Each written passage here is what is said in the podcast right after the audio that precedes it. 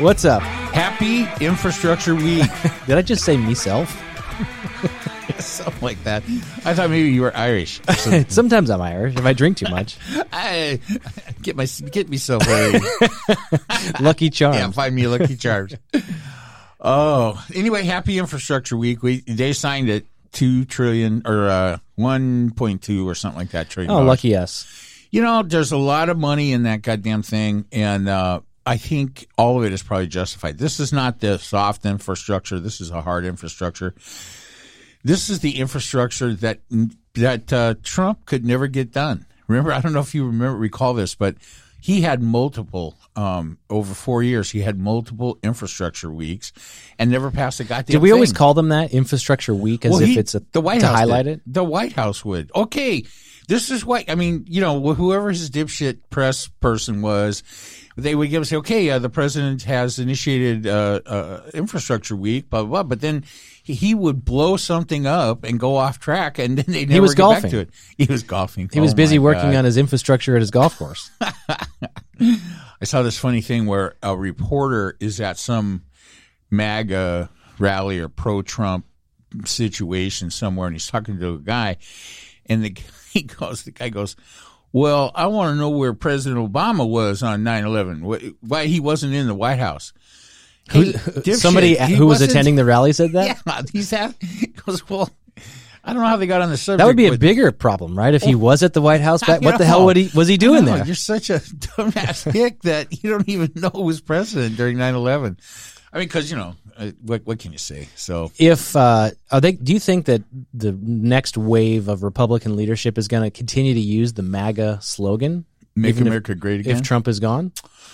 Does Well, Trump own that? Did he does try that to copyright that? I'm sure he did. What does that mean? I had to steal it from the Nazis. Um, what does that mean if he if Trump is gone? I mean. Uh, I mean, there's one meaning I can think of right away that would make me happy, but uh, You can I- say it. The final solution. You can say the final solution as long as you are not calling for his head. no, no. Because you're quick to point out, especially with anybody in government that might involve the Secret Service, Right. you're quick to point out you know, and differentiate if I've made a comment or if you've made a comment so that you can keep your ass out of jail. Yeah, that's right. Well, I'm not letting you drag me in there. That's, um, yeah, But he's he's out there doing his rallies, the MAGA team, you know, Yeah. the, the the MAGA uh, army, if you will. Yeah. Well, well, the next, I mean, assuming he's not the, you know, that's they they figure it out or they drop him or so. I mean, if he's not there, uh, that has so many different meanings. I'm not sure how to answer it. But if his influence is over, then I don't think so. I mean, I think they would move on to something different, right? Um, as long as he still seems to be exerting some kind of influence over the party, then who knows, right? Did we already talk about this? Like, how long have these slogans been going on? Like, you know, Biden has the Build Back Better, which is fucking terrible. Um, but I can't. I mean, is this a thing that goes all the way back in history where they all got to have some slogan for us idiots who can't follow. What's going on? Give me a couple simple words and I can figure it out. I think I'm going to guess it probably has to some degree or another. I mean, this kind of stuff is important. It makes for you know Twitter and uh, Facebook and Instagram, you know, ready when you already have something like this. You know, BBB, Build Back Better, whatever. You it just it's just it's just. I think it's different than it was when the only way to get the word out was, uh, you know, um, national broadcast uh, Or Telegram. yeah, telegram, newspapers, Pigeon. radio, right? You, you know, I just don't think. I think it's more a. a, a I'm trying to think of something like from Obama or Bush, uh, but I can't think of any any. We can never think of anything they had. when we're doing it. Yeah. Like I have a name for you, oh yeah, oh, no. Beto or O'Rourke. Oh, Beto, yeah. Uh, That last was a- week we couldn't yeah. think of the guy's name. Well, that's the way it works, right? Over- I think everybody's used to that. So, um, all right. So would got. would you would you use that though? I mean, is there any that that's what I was thinking. Is there any uh, I, I don't want to say credibility, but would there be any reason why you would hang on to that because that's the momentum that you could MAGA? keep? MAGA, yeah. Uh, that is a good question, a legitimate question, I think, because, uh, you know, there's like a built in base there, right? Right. So, um, It has some in if you want to call it that intrinsic value with with that core group of people. Possibly, possibly. but you know, if and it, here's the thing about so many of the people, apparently, uh, so many of the people that would quote unquote in the MAGA movement or whatever, they seem to have no self awareness. So they seem unaware of how offensive that is to 80% of the country. Do you think, or are they aware of it and they just don't care? Uh, well, some of them I'm sure are aware, but I, I think legitimately some of them don't get it. I mean, there are people, right, that, I mean, I don't know if you ever had an argument with a, a wife or a girlfriend or a, a person that, that says something like, um, well, all I said was, you know, that's not, all I said was this. And then they repeat whatever they said with a different tone of voice and, and as if that is supposed to ig- uh, justify their ignorance of but but in saying that it. they truly are ignorant because they're repeating the same thing but and I they don't believe understand. that they, they truly are remembering it that way in their yeah. mind i'm hearing it in my memory and I, my memory is probably embellished. I mean, the only real way this works is if you have a recording, which it does happen. Which is why we podcast shit. That's right. So we can go back in time and said, "No, motherfucker, he said this." That's right. That's right. He's going to jail too. Well, you whip out your iPhone, put it on record every time yeah. you have a discussion with somebody, and that that kind of damps down the conversation. But I think the connection to Trump and what he stands for has evolved. I mean, this is at least something that I have said, you know, for the last couple of years, but and and maybe here's an example. What's evolved in connection with Trump? Well, I mean, the toxicity of of being connected to Trump. And mm. so here, the example is, I mean, I know people in my personal life who uh, I love and respect and, and go all the way back to say 2016, 2017, um, where they were, you know, pro Trump people. Maybe some of them bought MAGA hats. I don't know anybody who actually attended a rally, mm. but, but fast forward Not through, through that whole evolution to now, uh, many, many of them have abandoned ship and again, I'm talking about the people that I know, right? And and I just think in general, of course, there's this toxicity attached to Trump, and so therefore, many people have distanced themselves from him.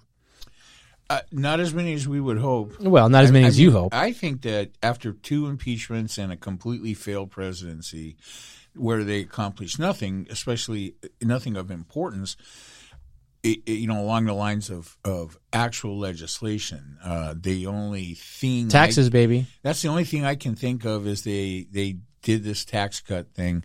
Other than that, no no real legislation of any type in, in the whole four years.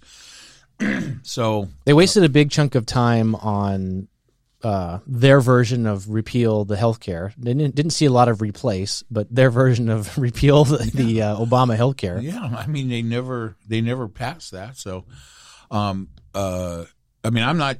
I don't even, and frankly, I don't know how many things they tried to get through legislatively. It doesn't seem like many. Many. It seems like that one. There was a tax cut thing, which seemed like their only real focus and that's it. I don't remember um, any other any other memorable. I mean, a lot of executive orders, uh, a lot of a lot of programs and things, uh, and uh, a lot of um, government agencies unwound or upended Where- by by Trump administration secretaries or whatever, be it Jeff Sessions or whoever, knucklehead Ben Carson or you know whoever the fuck it was that was. Don't speak ill of the dead.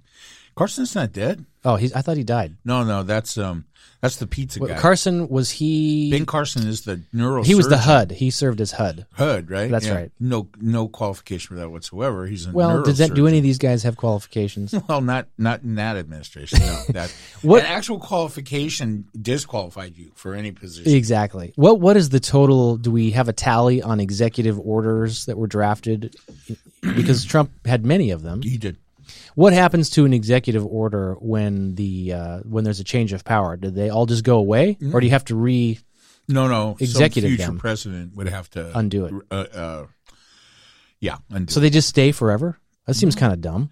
Whatever, however they were written. I mean, if there was a time limit in it, but um, yeah, executive orders stand until, but they're not, they don't have the force of law. So um, but these, you know, they're enforceable as long as they're not challenged or, or rescinded, I think is the right word, by a future president.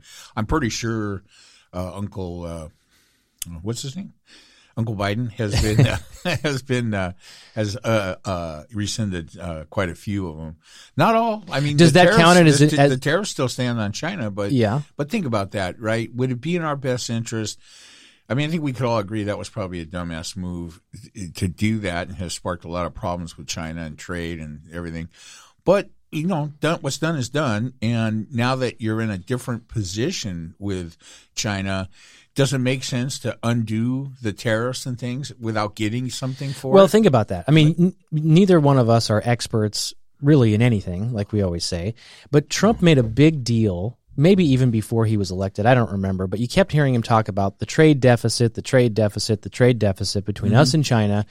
And that's a problem. Mm-hmm. And and what what he's really talking about is the amount of goods that we buy from China versus the amount of goods we sell to China, and that if that shift is in an imbalance and, and, and you know benefits China more than it benefits us, and that puts us at some disadvantage. And while the numbers are factually true, I don't understand why that was such a big thing that he wanted to try to solve. Well, because he, I think, I don't think he give a shit about that, Travis. To be honest with you, I'm not sure he would even understand that. But, but what he did want to do was turn China into the enemy and, and uh, one of many, and you know, use it as a whipping post to to lather up the. Uh, the um, toothless wonders in his entourage, right? And Do you think that's really the only motivation? Well, I mean, cynically, yeah, I think so. I mean, I mean, You, but again, you give him so much credit for being calculated. Well, here's the thing. Well, it's not just him. You know, he has a lot of smart but malevolent people that were around in his orbit, right? I mean, um, when I say when I say that, I mean I understand why you might be pushing back a little bit on me trying to eh, present him as overly calculating or you know something. Um, I think you know he just has like a media savvy that that, but then the people that he did surround himself with are malevolent. Steve Bannon, um, Stephen Miller, uh, Stephanie McEnany. These people are just not good. Sebastian Gorka. I mean, the the names are endless, right? And then and then sycophantic morons like Mark Meadows, his chief of staff at the end, you know. And I mean, in the beginning, right? Remember in his campaign, his original campaign, I'm going to surround myself with the best people. Well, he brought in some decent people, especially from the military, right? I'm going to utilize my generals. Like, the, the guy truly thinks he's Napoleon or Genghis Khan or well, d- can't you technically refer to them as your generals when you're elected? Only if you're an idiot. and, and never, really, that's never correct. They're never, generals do not belong to the office of the president or any president himself. But anyway, I think we all get that. He brought in, I forget some of the names now, but he peeled through every military expert that he brought into his orbit to help him make good decisions on international matters and military matters. And they all had to, they all got sick and left, right? and he tried to bring in and uh, the the head of Exxon Oil, I forgot his name. already. Tillerman. Tillerman, right? Well, he was Secretary of State. Yeah, Secretary of State. Which Tillerson or Tillerman? uh, Rex Till- Tillerson, I think. Yeah. And you know, finally, he had he got fed up, called him a, a fucking idiot in public, and you know he was Wasn't done. that he didn't actually do it in public? It was overheard or recorded or something. Well, here's the thing. I mean, it's not like he got up in front of you know making a speech Yeah, at the right. You know at the uh, Which would have been awesome. Yeah. Uh, by the way, folks, uh, President Trump is a fucking idiot. but but here's the thing: unless you're in a closed room, it, I mean, if you say something and it gets out, that's public. Which I think is cool because again, you mentioned we I think we both agree on the media savviness of Trump or his ability to manipulate a situation that you know gets his name in the news.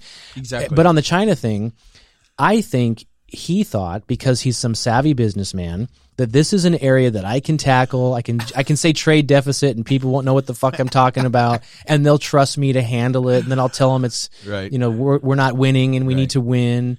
And then when other people started to come in there like the Tillersons of the world, they're like this guy's not smart. He's a big dopey guy. He doesn't know what the fuck he's talking about. And then you started to hear from the inside what's really going on. yeah, I think that's exactly right. So I could agree with all that. Um, uh, and how much of that went on, I think is is is probably a good point. I mean, so you get somebody that probably has some competencies like Tillerson, and attempts to start in you know start interacting with President Xi of China. Is Z a- or she? I would hear it she. Xi, I think. Yeah, it's hard to. I'm not Yeah. sure.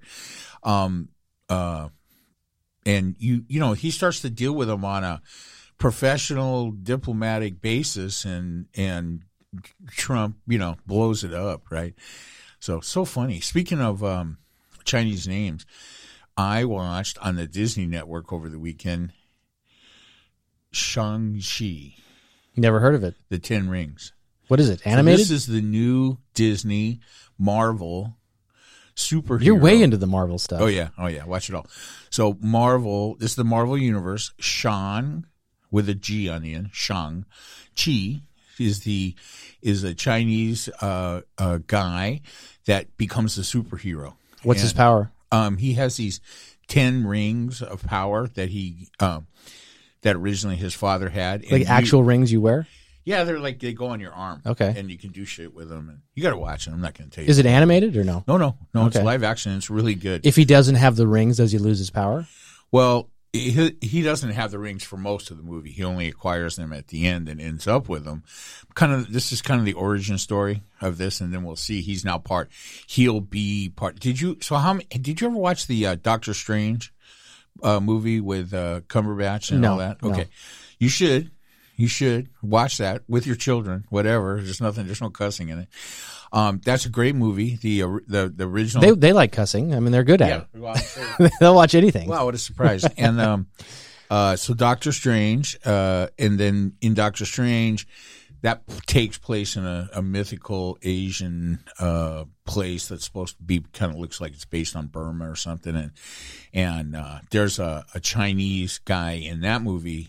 Uh, who, who and his name is Wong, who appears in this movie. You know, these movies are all interconnected. yeah. But are these like a lot of the superhero movies that are out? I think are based on old comics, right? So is this a new character that was developed by the Marvel universe just for these movies? I think so. I, I'm not. I'm not thinking that this is based on an, an, an actual existing comic from you know 30 years yeah, ago. and that's kind of cool There- I'm sure there's a comic now, but Right, but so many of these are overdone. Like, how many fucking Batmans can you make? How many Right, Supermans right. can you make? Well, and and you know while while you're making multiple versions of Batman or Superman that some work and some don't, you're not making anything for black people, Asian people, Mexican people. I mean, you're not you you know, and and sure, lots of blacks, Asians, and, and Hispanic people watch those movies, read those comics, and enjoy those characters. But at some level, they'd all like to see their own culture portrayed, right? And so that's what this is. Obviously, uh, of course, the the first guy they picked for the uh, what was the name of it? The cougar? No, the the. Uh, this oh this my is your story. I don't know. Yeah, yeah, no. Oh, uh, um, Siri's trying to find Serious, the answer. Get out of the car. You're not on the podcast. Um, there was the uh, I'm going to forget all the names. What remember the one uh, where the the black guy that died recently um, was the the Black Panther? No, yeah, oh yeah, yeah, yeah. Was that Marvel too? yeah, that's Marvel, God, right? I will never know his They name because own. we're there's this huge. we don't do that. You guys don't watch Marvel at your house? Kids Not- too young? Mm, I mean, it depends. This is Might uh, be too young. they. There's a lot of. They all have battles and there's a lot of dynamic tension. You know, a lot of drama. And Yeah, they like drama. Like they're really into Star Wars now, so we're watching all those. Um, That's it- yeah, I mean, so they'll watch a mix of. We watched Finch. Have, have you seen that? I haven't seen that Uh, yet. Tom Hanks. Yeah, I'm going to watch that. which is you know probably older than my kids' age group, but they really get it. You know, Are you watching Foundation? No, I haven't seen that. Okay, you should start. You have obviously you have uh, uh, Apple TV. Yep, yep. right? That's So- where we get everything. But you know these, about nine episodes now of Foundation. So and it's so cool. I think, and the superhero stuff is awesome. I mean, it's it's really fun to see, except when they just redo it. And like I was reading something recently. It's funny you brought this up about. I don't know if they're going to make another Superman, or people were calling to make a either a a female trans Superman or something, or, or they were going to do something that was a big shakeup in the Superman world. And I just kept thinking, that's cool, like you just said, right? Because the, the superheroes don't reflect the large body of the population. But do you have to redo Superman? Just like make a new superhero that's trans. Like, why do you have to mess with Superman? yeah, I get that. I'm trying to think uh, if that's the one I heard about, or I, I do remember some some discussion about. I am super existing- they. You Oh, will. Please refer to me as they before I uh, laser eye yeah, death. right. Um, well, I'm not interested in any of that. Um, I get it. I mean, that would be great for the six small future transsexual children that will get a boost out of that. I, I don't know. I mean, it's fine. I don't really care. They can have it. We've had a dozen Supermans of all different types, makes, and models. Um, So whatever. and I'm cool with it. Let's you know not uh, get anybody look, pissed off. The thing. Nobody's going to have to. Nobody's going to twist my arm to watch it. I mean, they may try to, you know, societally twist my arm to watch it, but nobody can make me watch uh, uh, one of these movies I don't have any interest in or whatever. So that would probably not be high on my list. What if Netflix or Apple TV made you watch it and they said, like, they limit your downloads of the movies you want to watch unless you d- watch the other movies that they're forcing you to watch? You are lost in a dystopian fantasy It- world. hey, is it? It could happen. It could happen. Mind so- control starts with manipulation of content. So uh, okay, so let, let's let's backtrack just a little bit. Uh, so much good stuff going on. Um, Biden's going to sign the bill today for the for the infrastructure. So that's a huge accomplishment. And then then they can read it and find out what's in it. Right, exactly. And I think we pretty much know now. Here is the point I want to make about this, and this is not actually part of the Demo- good Democrat talking points, but you are seeing it covered on all of the more liberal leaning uh, news outlets. The fact is that these these hypocritical fucking Republican senators and congresspeople, all uh, except for ten of whom voted, Voted against it. Right? Ten of whom voted against it. No, no. Ten of whom voted all, For it. Yeah, for it. And All they're the not hypocrites. Hundreds of Republicans voted against it. They are, whether they're congressmen or senators, they are now going to proceed because in all of those red states where these uh, dipshits are from, those states are going to get literally billions of dollars a piece for multiple infrastructure projects. And these hypocritical rat bastards are, are already in the process, and you'll see this going forward if you haven't noticed it already. They will all, even though they voted against it, they will all take credit for it. We passed this bill, and, uh, you know, so here's because they have to. Otherwise, it, how do you run for reelection in your state when you say I didn't want us to get this money? Well, I mean, that's the thing, right? It's so it's like, hey, you didn't vote for it. How can you bring yourself to post shit about how you got this for for the for the for your people in your state when you had nothing to do with it? Is that do they not vote for it or do they abstain? Can you do that? Uh, as far as I know, they voted against it Okay. because to be to be on the Trump train, right? You have to vote against it, not not abstain or uh, whatever your other choices are. You come out and straight up vote against it. And if you did, for the ten that did vote for it, they are being punished by the Trump-led GOP.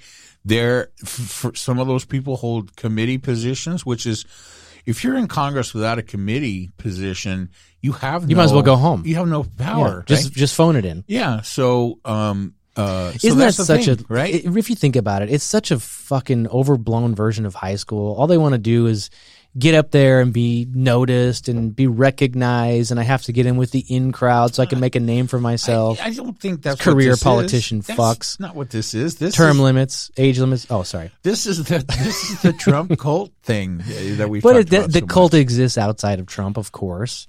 All these people want to get in there, and I mean, especially in the House or in uh, in uh, yeah, the House, right? Two year terms. I think that's so dumb.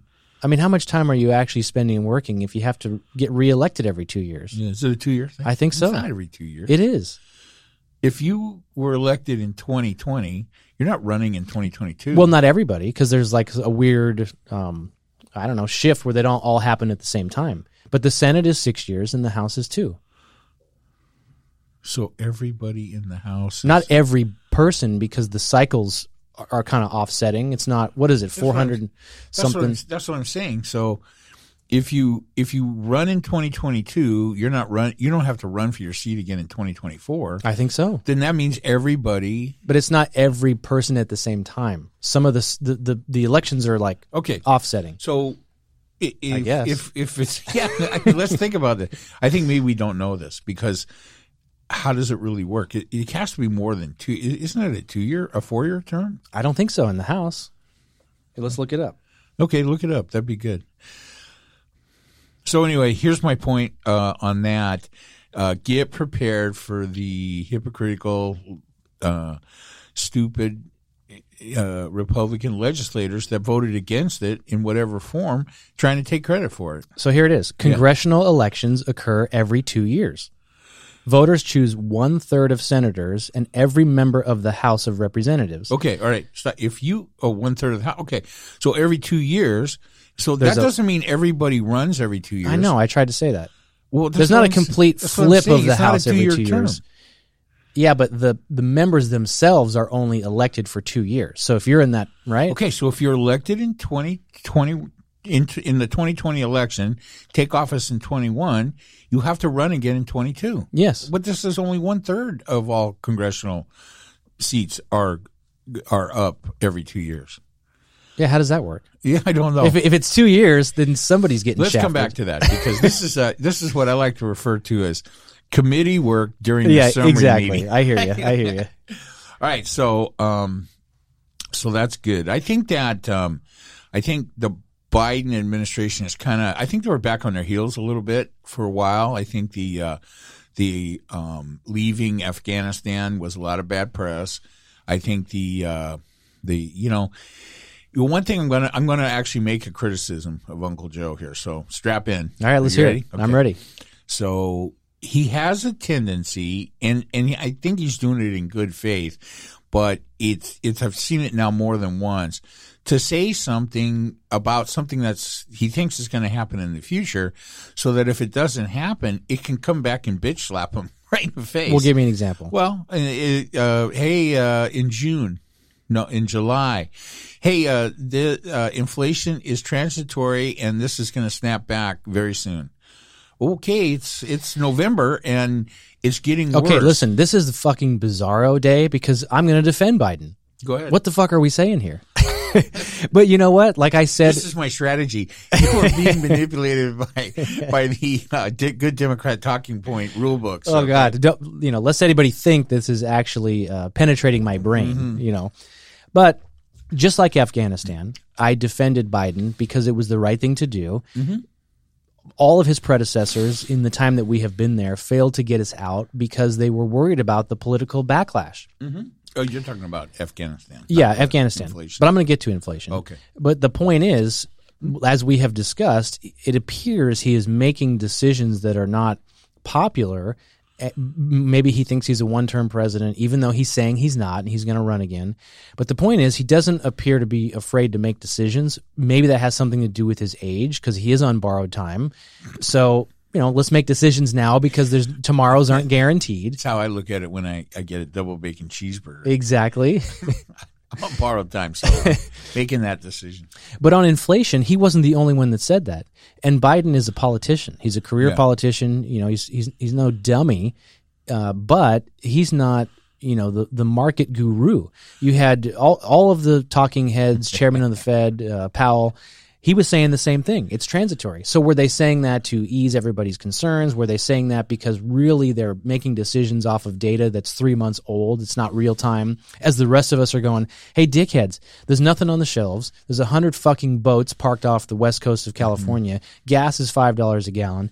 Uh, but your report from last month needs to be refreshed, you know. So, none, all of us saw right through I, I that. don't see him. I don't. So when he gets crit now, when it hasn't been transitory in the way he described it, I mean, it's still transitory. It's gonna, it's gonna level out or stop. It's not gonna probably go backwards. it's not going to go back. but uh, he never said it was going to go backwards. He just said, "Hey, it's gonna, it's gonna, it's transitory. It's going to level out. It's going to happen soon." Well, that was where he was a little off. Whatever. I'm not on the bandwagon to try to to you know. There's a huge difference between having a president that says that that postulates about what might happen in the future and is occasionally wrong and one who just fucking lies about everything all the time and nobody and and, and so what do you want to do you want to you want to excoriate not you, you, you they want to excoriate Joe Biden for saying something about what he thinks is going to happen in the future and when it doesn't happen you know they want to crucify him right and but then Well, Trump. Trump lied about everything big and small and all the time and then nobody was allowed to you know But here's the thing: when you are the sitting president, people ex- assume that you either know shit or you have access to information. right. So therefore, even if you're just passing along the news, like in other words, I understand the criticism, although I don't agree with it on the inflation thing, you, because the the uh, objection is, hey, you are getting reports. You have firsthand knowledge of you know what what's coming. Should just tell us the truth. Maybe that is what he thought the truth was. Yeah. But the point is, he's not the only one who was wrong. Right. And here's the thing. He he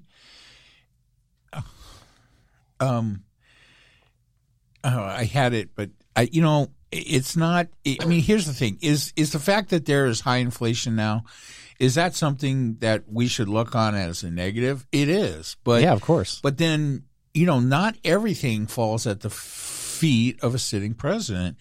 Um, so you have to, you know, be smarter than that, right? I mean, you described a whole number of things that are affecting the inflation rate right now just a minute ago, and virtually none of them have anything to do with Joe Biden. So how does it make sense to then hold his feet to the fire because this inflation that most of I'll us t- I'll thought tell would you be why. transitory has turned out to be a little bit uh, longer staying than we thought. I'm going to tell you why. And and I this is the single biggest problem and it's because our politicians in this country they all make a name for themselves and they all run on the platform that their ideas are going to make your life better.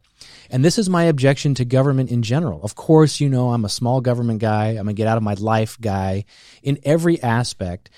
I I see through the bullshit, but most people don't. In other words, I know for a fact that none of these politicians, and you like to talk me off the ledge too, that even on the bad shit, hey, it's not going to be as bad as you necessarily Oh, yeah. think.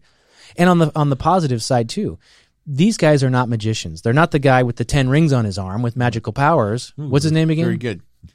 Shang-Chi. Shang Chi. They're not Shang Chi Good, good pronunciation. who you can magically get into office and make our lives better. But that's what they say they can do.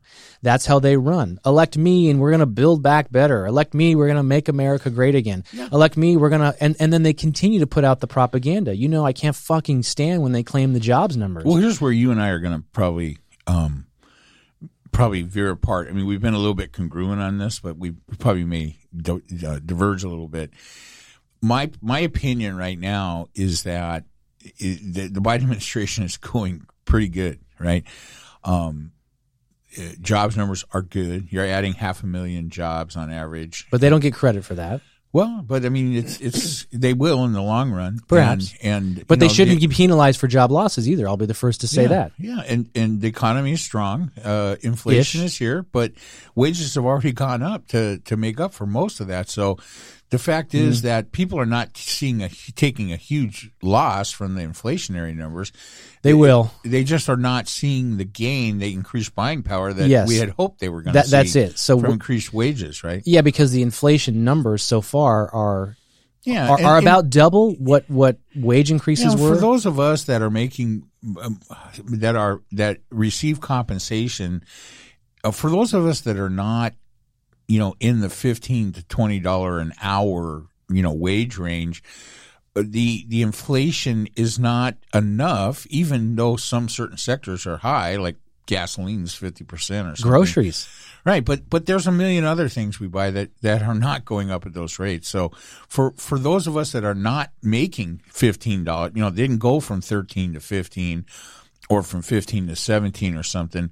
We're not really being that negative. Do we like it? No, but we're not really being that negatively affected because we already made more money to start out. But here's where I think it gets a little dicey for the Biden administration. Again, we we have CNBC on here in the Mm-hmm. background in the studio. What they're basically saying is that there are many sectors of the economy that haven't been impacted. There you go, Regeneron's up. We should buy some. there are many sectors of the economy that have not been it's impacted, company. Oh yeah, that's what you meant. Buy some Regeneron Yes, of stock. course. Okay, go ahead. Sorry like. Tesla. Right. I bought some Tesla. Oh, did you? Not a Tesla. Okay. How about um uh how's your Ethereum doing? Up over the weekend, yeah.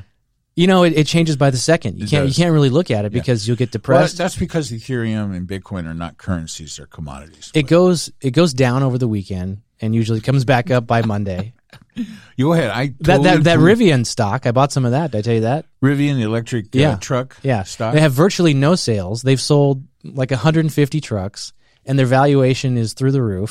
some billions of I've, dollars. I've made money on the stock so Do far. you think it's overvalued? I don't know.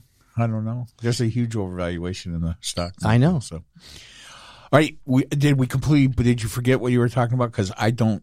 I, I interrupted you so early. No, I don't even know what it Here, was. here's the bottom line: is again, any answer that anybody gives on the economy and inflation should be considered a moment in time response with the data that we have. And so I think where Biden could get into trouble is if he doesn't evolve with the narrative. And I think the evolution of the narrative is going to be like this that there are several sectors that have not been, you know, significantly impacted by inflation. I'm talking like the 5 6% that we see on average, but they will.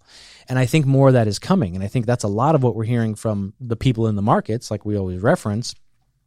And that is coming. And so the people at the bottom end of the of the pay threshold, um, people on Social Security, I believe I was reading that the Social Security benefits receive the largest annual increase for the beneficiaries in some long large amount of time and it was immediately wiped out by the amount of inflation Mm. so whatever they got you know 2% 3% i think in general Well, yeah, if inflation is exceeding the cost of living of course and it is index, then Right. yeah, it's going to be a negative thing. Um, okay. So that is that is all still happening. Now the question remains, is that Biden's fault? Of course it's not. No president and I've said this before, whether it's fucking hurricanes, you don't blame the president for a fucking hurricane, you don't blame the president Yeah. for saving jobs. Presidents don't kill people, guns kill people. so they're not superheroes. That's all I'm saying. So I got a, I got a little, I, I got a different subject. Um, uh, I got a different. Uh, I don't disagree with any of that that Thank you you. just said. Otherwise, I'd still be talking about it. But um, I want to touch base with you on what's happening with the January 6th committee Yeah, investigation. yeah. Right. So I think today is the day that Steve Bannon goes into custody. Well, I read he turned himself in. Is that true? Well, I, I thought it was supposed to happen today, but He did. maybe that was earlier today. Or But was it so they did he turn himself in or did they go capture him? No, I think he. I think he was scheduled. I think he scheduled, you know, a time to come in and turn himself into what D.C. police, I think, or whoever it FBI. is, federal FBI. Yeah. So that makes sense. And I don't. I would expect he'll be out on some kind of. So this is bail. he had to do it by this day, or the contempt charge would be official. Is that No, what? it- it- so the attempt, the the contempt charge is official, and it was referred uh, uh, to the Justice Department for criminal prosecution. Um, they indicted him on failure to comply with a congressional uh, subpoena, and uh, that so they issued an arrest warrant, and he has turned himself in apparently today. Although I didn't see the news, and then I would expect that he would get out on bail. So, I mean, So turning himself into custody. yeah, So now he's still not going to cooperate, testify. Uh, well, who knows? I mean, my guess is that number one, um, from what I've heard, uh, Raskin, and the and the other people on the uh, uh, it, on the investigating committee said that hey, if he wants to stop this process, that's all he's got to do is come in and comply, That's what bring I the documents, and answer the questions. Um, anything short of that will just be continued contempt. And if he comes in and answers, I guess apparently, I think a while back I said something like, "Well, since he got a pardon, he has no Fifth Amendment." That's apparently not true. One of his options is to go in and take the Fifth Amendment. Yeah, I would to think all the questions, you ha- right, and have that avoid the contempt. But this is not.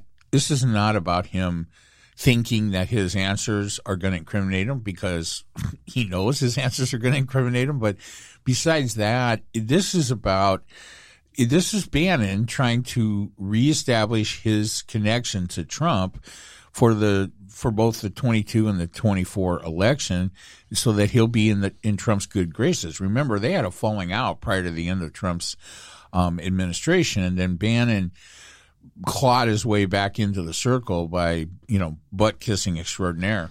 I just don't see. I mean, there's just not a lot of political capital there. Like, in other words, so Bannon wants to get back under Trump's good graces, and so what does that really do? Well, Bannon doesn't give a shit about his a, a, a criminal convict. He's already a convicted felon. So For what? for the uh, so he got pardoned by Trump, right? But that doesn't mean he's still not a convicted. Is that right? Yeah, I thought if you get pardoned, it's Uh, gone. It's not a. Uh, I don't think his sentence was commuted. He was simply pardoned, so he doesn't have to serve time. So if he doesn't make it go away. If we hire him to run the board here on his job application, does he have to say he? Ha- yeah, Yeah, does he have I to say so. he does? I think so. I uh, um, besides, who the hell doesn't know? Or maybe, well, I mean, I say that like everybody knows. I mean, probably a lot of people don't pay attention to it, but the fact is, he was convicted for uh, a cons- I think it was a conspiracy to defraud uh, uh, contributors. Right? He was supposedly collecting money. Fuck, I forgot. Was it now. campaign stuff? It was. It was not campaign, but it was. It was money to to to defend the stop the steal thing or something. But the the deal was, he took the money right and used it personally. Would he buy a condo in Miami Yeah, or something? something like that, and they proved it and they convicted him, and then Trump uh, uh, pardoned him. So. Anyway, having said that, he, doesn't care. Did I did I ever ask you this? Do you think there should be a limit to what crimes can be pardoned? Oh yeah, the whole thing should be done away with, right? It does seem a little outdated. Like the president can pardon Well, well, now that we- anybody for anything. Now that we've seen it abused on purpose, There's got to be. I'm just guessing. Historically, if we go back and look in a couple hundred years, there's got to be pardons for you know, are- dueling and murdering people. there are questionable pardons, but never anything on the scale. I mean, I don't think we even know the numbers. Apparently, he did several thousand pardons at the end there. So, um, that could be several hundred, several thousand. You know What's what's interesting difference? about It's that? Way, way more than any other president. I, I don't know. Maybe it is. Maybe it isn't. But what's interesting is we talk about the Supreme Court being, you know, the the highest law of the land. But if you essentially give the, you know, the sitting president pardoning power, doesn't it kind of supersede the highest law of the land, where with the stroke of a pen you can say this crime is done with, you're I think free? that's I think that's the conversation that needs to be had now, right? Um, so, but here, let me finish this point. Um, you're skillfully um, trying to interrupt me here. Um, so the point is with with him is that there are there are like 26 people, and I don't know how many subpoenas have actually been issued now, but there's a group of about 26 people in the Trump orbit that the committee has cited that they probably that they want to speak with. They when they don't get any cooperation voluntarily, then they start to talk about subpoenas, and then if subpoenas are issued and those people don't comply, then they start to talk about criminal referral.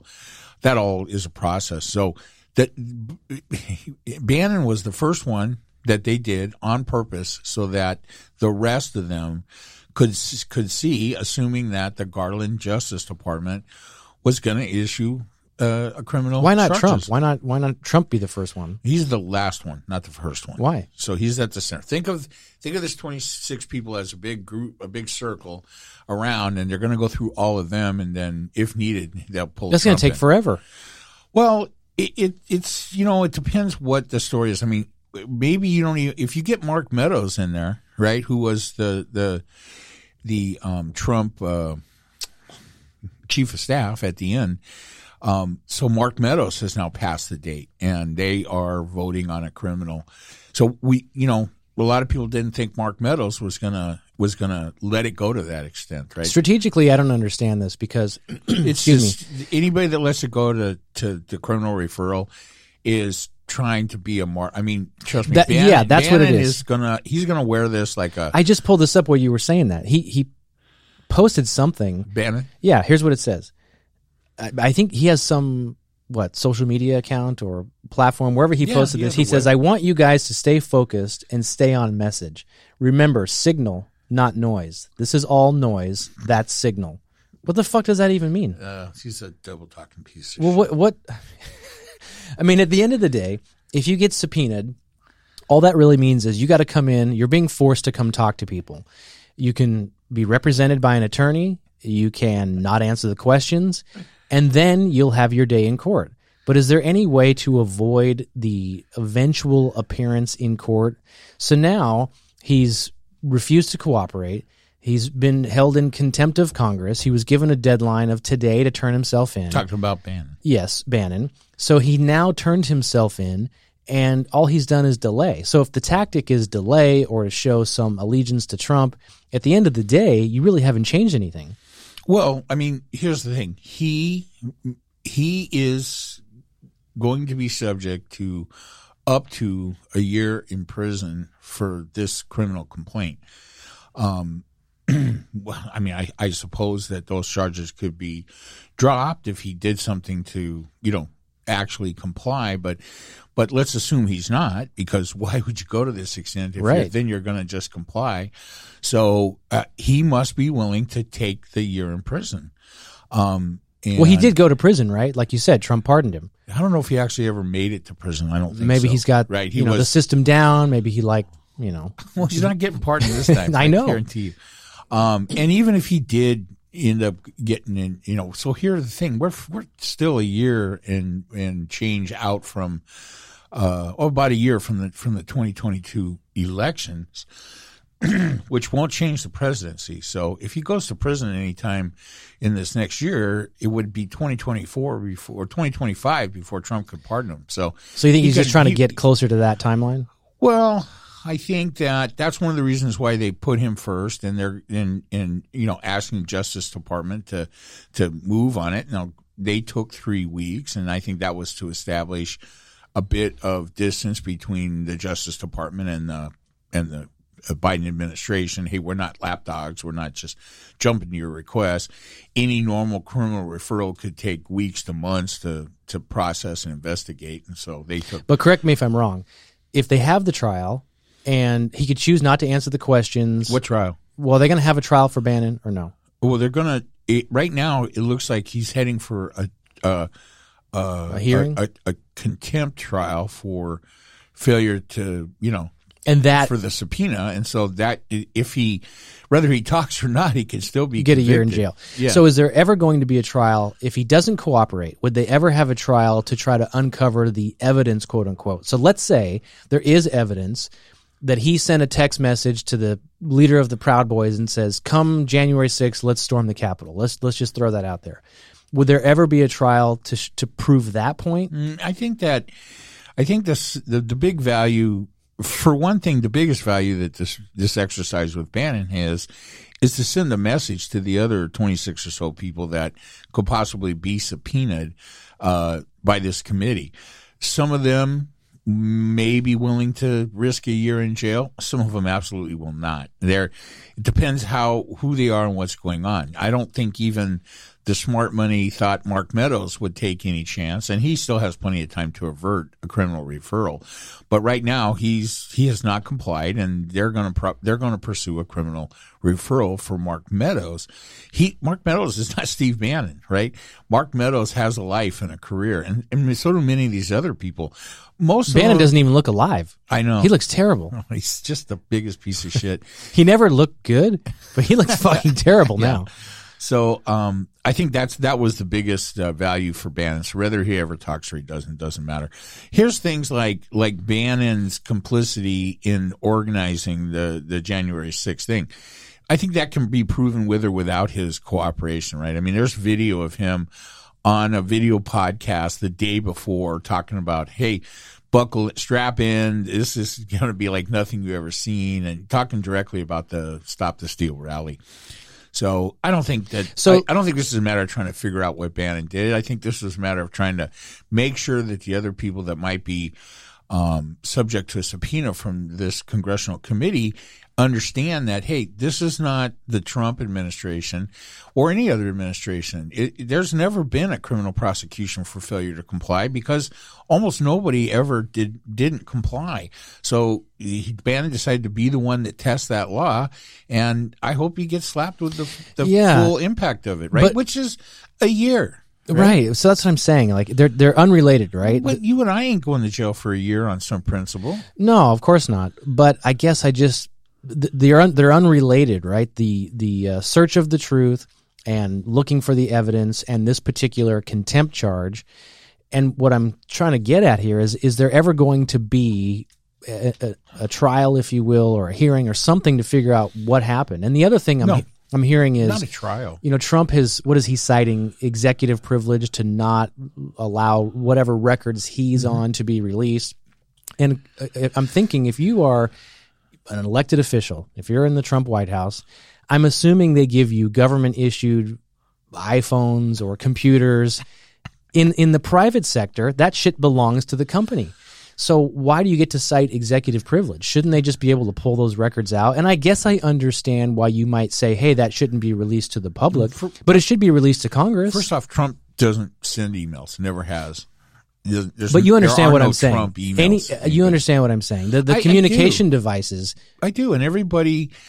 So everybody, what he's telling all these people, twenty six different people in his orbit, right?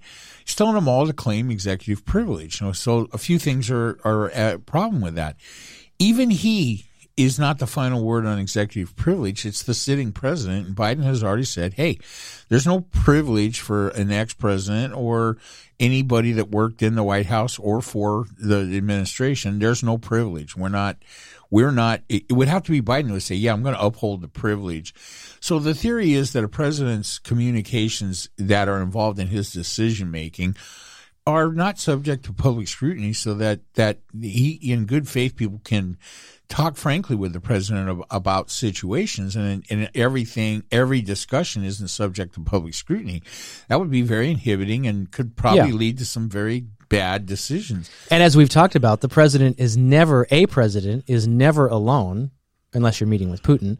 But for the Yeah. most part, there's always witnesses to hear things. Yeah, and so so you know what they're saying is, hey, and and besides all of that, th- the reason that Trump has is citing executive privilege and telling his cohorts to cite executive privilege is not be, is not to protect that privileged communication involved in decision making. It's, to hide something it's a that he's got. cover up. I get it. Yeah, I it's understand. a cover that. up of malfeasance, and that is not covered in the privilege. Right. So I, I don't disagree with Biden's comment that there is no executive privilege. But again, the old guy's out, the new new guy's in. Turn in your laptop. You know, let me check. It shouldn't they be able to find whatever the, thing. hell? they had to discard um, Trump's laptop because there was too much uh, Big Mac grease in the keys. I get that. it was no longer the. Diet Coke gummed up the keyboard. Sorry, cheap shot. Um, okay, so anyway, uh, that that whole front moves on. So I Do think we? Don't we really want to know? I want to know. Maybe you, maybe you don't care. I want to know what the commission comes up with. Yes. I want to read the report. What's the truth Yeah. And what will be done about it? So, like, here's another Well, question I for mean, you. Look, here's the thing. This is a this is a report fashioned on the 9/11 Commission, which I don't know if you're familiar with or not. But Yes. Post 9/11, there was a, com- a Took a ten years to get the goddamn committee- results of the report. Well, I mean, whatever it takes, you know, becomes the official record, and that's what's really important here, and that's what this committee is trying to do. They're not out. I mean, what what kind of criminal referrals to the Justice Department may may materialize is unknown, right? And this is not a special prosecutor thing like the uh, what was the guy's name, the Mueller, right? And this is not that type of investigation. This is a congressional committee, and I think as much as anything else, almost as important as what their findings will be regarding January 6th, because look, we all anybody with a brain already knows what what the causes were and and knows that Trump and all But his, sort of, minute, it's- it wait, is that Trump and all of his cohorts were were involved in a conspiracy to set that up and make it happen. We all know that What What's the it? the, Jan- the January 6th situation, all of it, the rally, the riot, the, the whole mess, right? Well, okay, I'll I'll respond when you're done. Okay. And so, um, so, you know, for me, it's almost secondary to the fact that it needs to be established that congressional subpoenas cannot be ignored.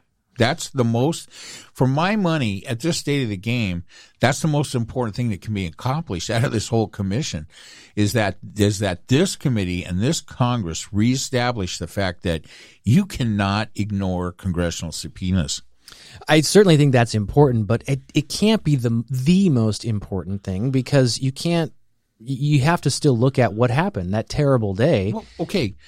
And here, just make sure my point is established here. I don't, I do want that to happen. Yeah. But if it doesn't happen, I don't really care because we already know. Well, here's the question in my mind: Do we know? We And and like I think I gave you the example before about you know fire in a theater versus lighting the theater on fire. If we find out that Trump and Bannon were texting or talking or whatever, and Trump or Bannon ordered the attack or ordered the attendance of the people who mm-hmm. attacked, to me that's a different layer, a, a, a- a more egregious layer. So I, What would you do about it though? well, at that point, I literally think that's a smoking gun that you you cannot defend in any way, shape, or form. What if it's not? what- I mean, look, you know, you know how you know how mafia dons work and organized crime. I mean, let's think about this. Trump's whole administration and his whole process is much more akin to an organized crime fam- family executing their will across some group of businesses to extract, uh, you know, through the use of uh, various illegal methods, you know, it, and and the the guy at the top is never the one that can be tied to it, right? So, is do I expect that Trump is somehow going to be criminally tied to a conspiracy to, you know, to overturn the government or or the the federal election statutes or anything? I don't know, but let me let me let's just stop down for a second here. I don't know how much video you've seen, but and I'm going to have a hard time remembering his name. But he was a lawyer that was at the Stop the Steal rally. He wore a trench coat and sort of a quasi cowboy hat. He's the lawyer that that worked with the Trump administration prior to the January after the after the November election and prior to the January the sixth riot. He is the mastermind of the entire plot to overturn the election. He he met in a in a hotel in Washington with a group of Trump um, conspirators to to put the whole plan into action.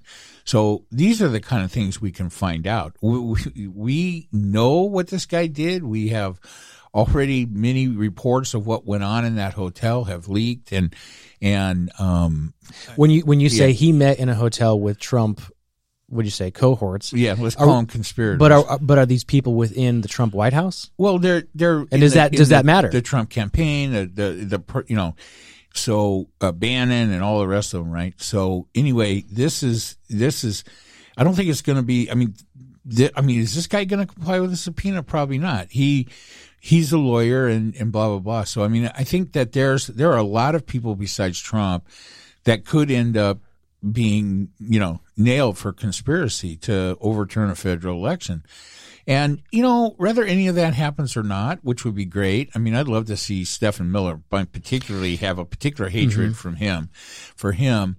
But, you know, I just to get the, the, the facts established in, in a commission report would be enough for me. And then we can, we can go on with things, right? Well, I, and I guess I look at it a little. I, I don't disagree, but the thing is, it's this is something that's just so crazy. It's not anything we've really ever seen. I don't think. and and so you mentioned something in there about uh, attempting to overturn the election. Let's say That's what they, I get what it. they were doing. I understand. Okay. But the thing is, let's say there's got to be a lawful way to file a grievance, if you will. It, let's say you uh, you've lost the election, you believe and you intend on showing evidence that there was um, voter fraud.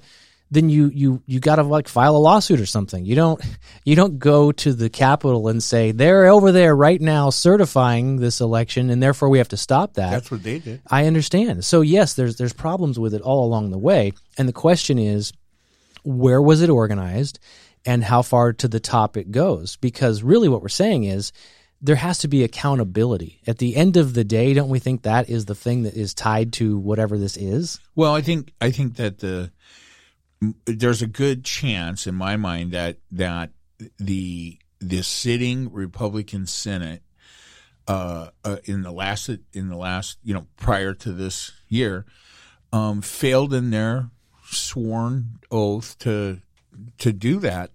And so that chance may be gone. I, th- this commission is not about criminal charges, unless you decide to break the law and not not comply with their subpoena. That the only the only real criminal outcomes from this could be two things. You don't you don't comply with the subpoena in in uh, there are a number of ways. Come in, take the fifth, or whatever. Um, uh, or or um, or you come in and lie to the Congress. That's a federal offense that you go to jail for quite a while for. So those are the only two really criminal outcomes from this. Whatever is any information that is any stone that is turned over and information is is found is subject to investigation by the Justice Department. It won't have anything to do with the with the committee. So, I just want this committee to get the testimony from the people they feel are involved.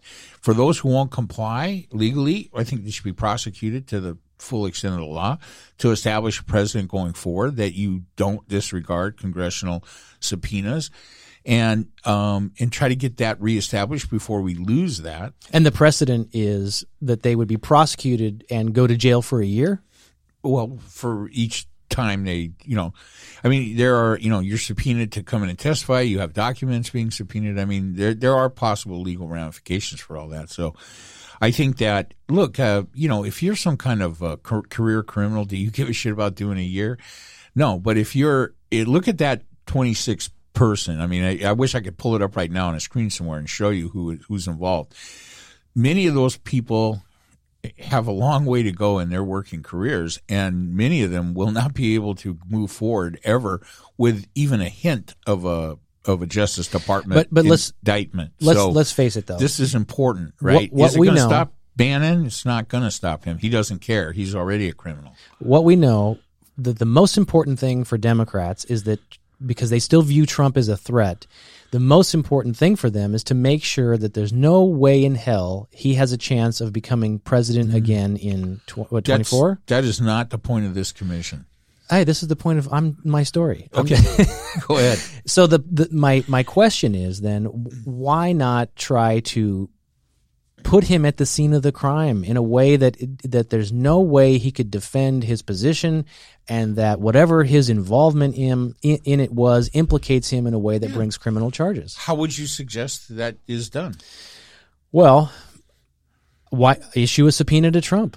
What is what does he know? What is he hiding? To me, that should be whether it's freedom of information, whether it's he was you know a government employee, therefore his record should be accessed we need to know, or this committee needs. I'm okay with the public not knowing as long as the committee's working on it until there's a finalized report. I, to me, it's analogous to cameras in the courtroom. I'm okay with that.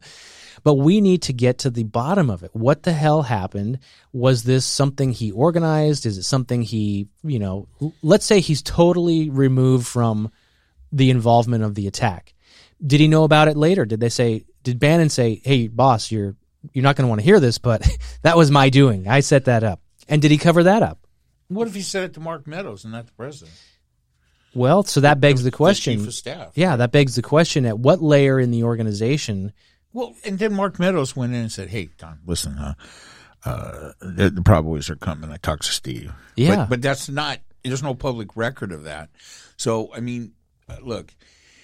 First off, we've already had a trial for Trump on this, and he was uh, acquitted by the by the the Senate. So, I mean, I think the next thing that needs to be established is okay. Well, you know, was there a, was this uh, you know were, were there criminal was there criminality involved in what went on leading up to the January 6th riot? And, and how much can we establish vis-a-vis this committee that the Trump administration was involved or responsible? Who knew what and who knew when? Right. What was going on?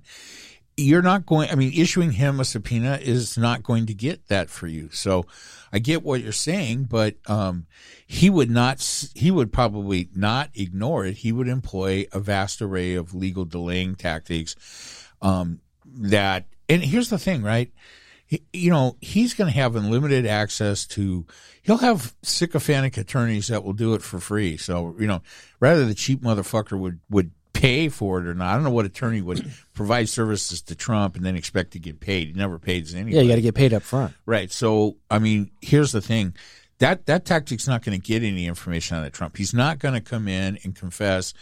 He's not going to tell the truth. I mean, our best hope for there is that you ever get Trump under under um, oath, and then and then he lies. That would be uh, to federal authorities, one way or the other. Right? That's what I think. Give him an opportunity to speak. He's not going to take it. He's, he's never he's gonna. He'll come in and plead the fifth, and that'll be. the. so you can plead the fifth, but then if there's evidence, you can still get convicted, right? You don't have to say anything. Um. Well. Is it a jury standard, trial? The standard for conviction, uh, Well, there's no trial. I use the word trial and prosecution, but there's some legal formality What- that here- a look, decision will be made. information if information comes to light during the investigation of the January 6th committee commission, right? Then then the, that that information exists and the Justice Department can do with it what they will. There won't be any criminal referral that I'm aware Well, then of what's from the point? committee. To bring the information into the open, into That's the it. light. And then what? And then it's and if it's criminal, then the Justice Department, it, then that's their job to you know. It's not. We're so. I think part of the problem is, and I don't know if this is true for you. So you can tell me if this is completely wrong because I'm I'm supposing now that somehow because of four years of listening to Trump talk about his Justice Department and going after this and put her in jail and all you know lock her up and all this shit. The president has no power whatsoever to direct the Justice Department to do anything. Yeah, I understand that. But my question is, let me let me ask you this. What you the other thing that you hear a lot about, which is an important uh, fact, is this this type of thing can never happen again, right? I mean, you hear that's at the end of the day, you got to seek the truth, you have to get the answers, you have to hold people accountable, and you have to make sure this type of thing never happens again. Well, I think there's a good chance it's going to happen again, and the reason I think that is because the Republican Senate failed to to uphold their oaths of office and let him get away with it. And that is the biggest single reason why I think it could happen again. So you think that there would be another sometime in the future challenge to the election results, and you know chaos could happen? In the future, for Yeah. a different election? Yeah. Yeah. absolutely. So that okay, that's that's what I'm saying, and and that that maybe is the assumption, which is, hey, we got to make sure we have to ensure that that doesn't happen. So what legislatively can be done, do you think, to make sure that never happens again? Well, legislatively, I mean, so here's the thing: what gives the a, a congressional committee the power of subpoena? That whatever they're asking for has to be, um, has to pertain to future possible legislation. I mean, they have they can't just run around and issue subpoenas for, for information because on whatever they want. They're, so there. Here is the thought: Hey, the nine uh, the one six committee, you know, part of their deal is to is to write a definitive report of what happened to the best of their ability after they do their investigation. After they've talked to whoever they're going to talk to, who isn't going to, whoever isn't going to be able to, to delay it or get out from under, excuse me. And there's, it's not an open ended, they don't have all the time in the world because that committee may cease, to exist if there's a turnover in control of the House in a year or the Senate rather. So, okay. So, to that end, if they are looking for testimony from people, um, then and, and that testimony is related to possible legislation to prevent another administration from trying to upend a, a, an election results, you know, uh, illegally, unfairly, or incorrectly, or whatever, then that's all legitimate. That makes all of their subpoena stuff uh, uh, legitimate because the possible legislation would be changed in, in the laws that would prevent um, different things from happening. You know, so um, and there's so much, Travis. Right? I mean, I think Well, that's what I'm getting at Yeah. because listen, I, I speak for all American people. okay. wow.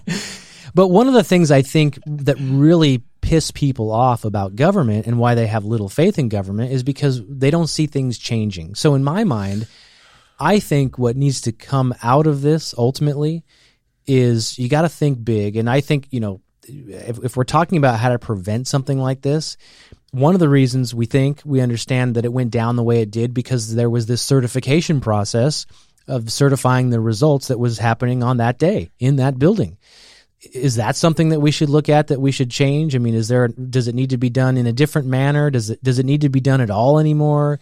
You know, do we change the way we vote like you and I have spent many many hours talking about? But to me, I think fundamentally this is a, yet another reason why there should be big changes that we talk about so that you can have loudmouths who complain and want to do shit, but it's not ultimately going to impact the the outcome of an election. Well, okay, so you know, I I totally understand what you said. I it's not that I disagree, but I do not believe that the certification that was supposed to happen on January 6th is a big part of the issue, right? Um, uh, because that is no nothing more than a a routine piece. It should of, have been. Uh, what's the what's the word I'm looking for? A routine piece of. Uh, Procedure? yeah, it's just it's it's symbolic. It doesn't mean anything. That that those electors were already they'd already cast their votes. So vote. let's- and- let's and say- Biden had already been declared the president. Yeah. Let, let's say that It's- wasn't going to happen. No, it's not. It's it's it's the interaction that the sitting president had with secretaries of state. It, it, it, um, asking them to provide false information to overturn the results of the votes in their state. That alone should be a criminal offense. He was tried on that and he was acquitted because not because the facts weren't there, but because the Senate had completely just did not do their job. Can that not be rehashed at some point in the future? I don't think so. I mean, there there's no there's no will to run another impeachment. Uh, well, would it be an mean, well, because you can't do that, right? I mean, so okay, hey, guess what? We've got a one. I vote, thought you could. We've got a one vote lead in the Senate. We're going to re-impeach Donald Trump, who's not even a sitting president. So. I I don't for something. I don't think that can be done. I don't know if there's Would it have to be jeopardy. done in that manner? I don't. Th- I don't know. I don't know. But it's it's not. It doesn't matter. Here's the thing. Some things you can't undo. They fucked this right. That these assholes in the Republican-controlled Senate last year, prior to this this Senate, they they they did not live up to their oaths of office, and that can never be changed. Is They- this gonna come in the report they need too? To own that. So right? part of this report is it going to say that one of the failures? I'm assuming you, you look for breakdowns in the system and where the where there were failures. You think one of the res, the results is going to be that this the Senate failed to solve the problem because they didn't convict Trump? Uh, I don't know that. I mean, I I think there's a wide. Um, there are many different conclusions that could be cited in the in the actual writing of the report. I'm not sure if dealing specifically with that question is part of the mandate or not. I think it's pretty specific to dealing with, but if that is deemed by the committee to be one of the significant significant contributing factors to what caused the the riots on January 6th, then I, I think it could be cited, but it, it won't won't change anything. It won't cause No. it won't cause a retrial. Well, no, and that's the that's the point, right? Nothing that comes out of the report will change anything. The past is the past, Well, and you can't listen, change it. It's listen, what you do it's about the future. Opinion. It's look. The important part about this is that the American public has access to to to the truth, and and if the truth is that things were done incorrectly uh, in the previous Senate, that just needs to be cited. There's the value, so that it'll be part of the history, so that going forward, that you know, could be cited in the future. Hey, uh, the next time you run into this kind of situation where a president goes rogue and and commits enough atrocious acts to be to be brought up on uh, impeachment twice in a in a one term that that you know people look at this and go okay um, in the future you know it may become apparent to the American public that we do not live up to our oaths as a group in this Senate, and that might affect how they handle it. Um, so, I mean, I, I think, look, I, I think it's not that complicated, right? The commission is trying to write a report that will that will establish some of the facts of the situation and what caused it, right? Um, and nothing can undo it or change it. Nothing can bring back the dead cop or the dead uh, rioter that or any or change any of the people that were injured. Nothing can undo the damage that that's done to the democracy, to the to the to our, the image of democracy in the United States around the world. Nothing can undo those things. Uh, what you can do is try to hold a light up to them and show people. That's it. Well, the report, of course, is is is important, right? It's like any like you I think you called it a historical document or whatever it will be in the future. But and what's the old adage? Uh, if you don't know your history, you're doomed to repeat it or something. Close enough. It's close enough, but at some point, there's got to be some structural changes. Otherwise, it's for nothing. So we're going to have this historical report. We can go back and You look and to- say that was fucked up. Well, you have to. So there, the, you know, that subject. I don't mean to poo-poo it. I think you're 100 percent right, but I don't see that being on the verge of happening. I mean, the the the structural procedural changes you're talking about are campaign finance reform, right? They're they're they are enforcement of things like the Hatch Act. They are they are things like uh, not allowing uh, not allowing former uh, presidential administration officials and cohorts to to simply ignore um, congressional subpoenas, right, and get away with it. I mean, the people in the Trump administration did this all through the, the I mean, there were other there were other committees, but they just they never they never testified before the they were never forced by the Senate to testify before the impeachment. Yeah, wasn't Trump like for a minute he was going to testify and then he didn't? he was never going to testify. He he. I, I think maybe you're thinking of Mueller. Mueller. Maybe that's what he is. was going to send in written answers, but that's nobody gives a shit about written answers, right? The- The point of having an official uh, answer questions from uh, a special prosecutor or investigators, FBI or or or a Senate. Uh, a congressional committee is to get their answers right and, and see if they're truthful or not right? Not not give them a chance to write the questions themselves and then send you the submitted answers. All of that shit was stupid. So anyway that moves forward and i think that um uh i think that for me the exciting part is that not exciting but the good part is that um we did get the criminal um, referral. There is an indictment of Steve Bannon for for failure to comply with a congressional, and that, that's going to be precedent setting. And we talked about this too, right? It's just so the, the more important thing about everything right now is that, and you want you want you want procedural, uh, structural changes. We need to look at some of the whatever the laws or regulations are around how the Justice Department is allowed to operate. Right, the Trump administration was the so he put in two very uh, very partisan secretaries of state. Nobody puts in a secretary of state that hates them, right?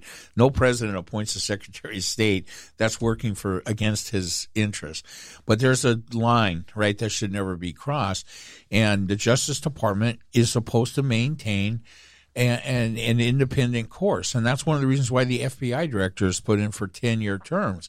They're not supposed to be yanked out of there just because you don't like what they're doing. That's the purpose of having a 10 year term. So they, so that any given FBI director will span multiple administrations. Now, all those administrations could be one or the other, I suppose, but it's not very likely. So at any rate, all of that is needs to be fixed, right? And um, uh, is Merrick Garland the the answer to everything for the Justice Department? I don't know, but a couple things I would point out. He's not a Democrat. He never was. He was As far as we know. yeah, okay. Well, I mean, it's pretty easy to tell, and and um, so let's hope he has the integrity that we that for those people that would have supported his appointment to the Supreme Court. Let's hope he has the integrity and so forth that President Obama saw him saw in him when he tried to nominate him. Um, I don't want him to try to punish the Republicans because they fucked up his appointment to the Supreme Court.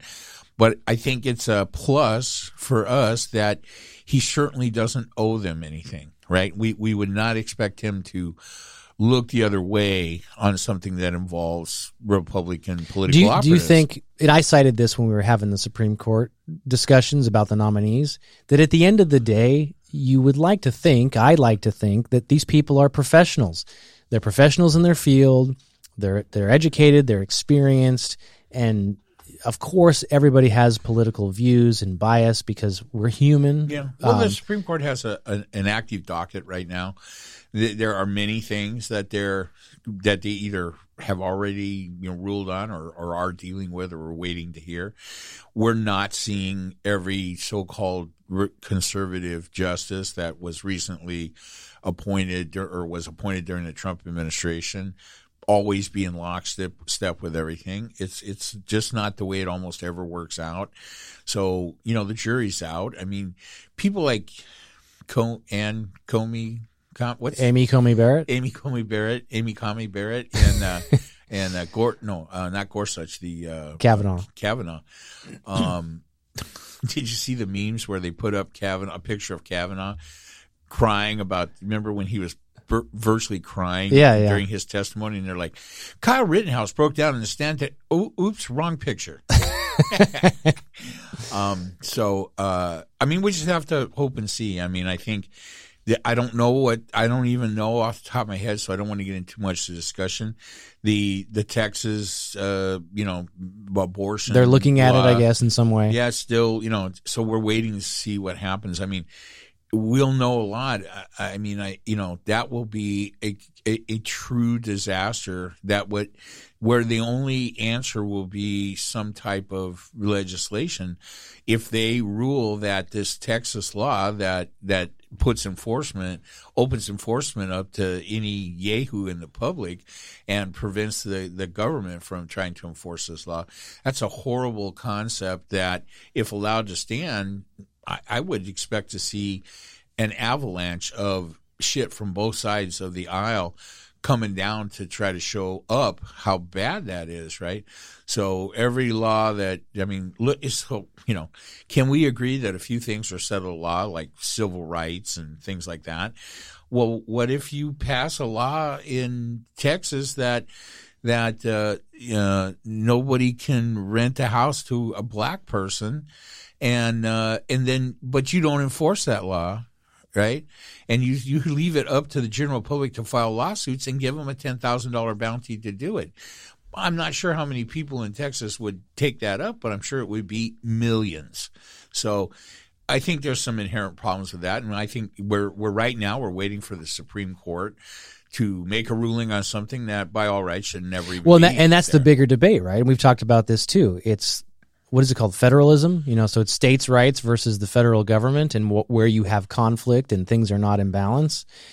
We got to fix that. Well, I mean, look the the the the principle has always been that it's state rights have primacy until until Until they don't. until they don't. Right? what does that even mean? Well, I mean, when when because the state some uh, something that a state something that's that's in the in the interest of a state may not turn out to be in the long run in the best interest of the of the Commonwealth as a whole. And so, in that case, federal law should prevail, and it shouldn't be any more complicated. But it is because states get to make their own decisions on shit, and then, and there are examples, truthfully, that I don't even agree with any of that. So, But there are examples where a state's decision on something is better than the federal government's position on it, and there are times how where many times you, have you seen that in California?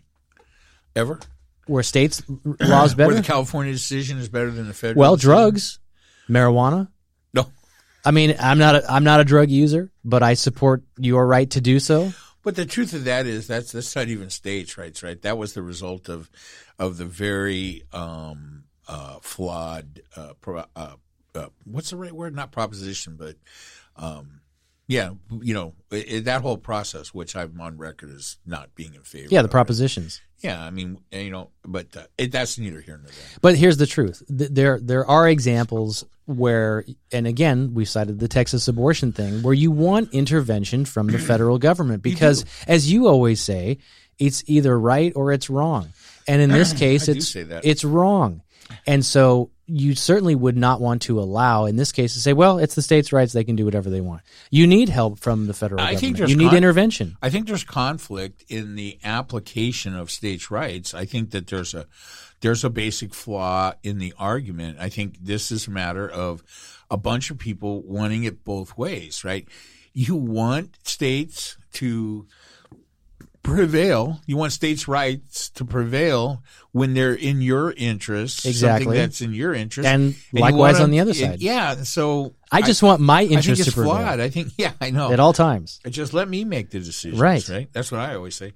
But uh, I, I I think that that's just um, I think this is an archaic concept that goes back to the formation uh, of uh, you know because we even in the name of the country, right?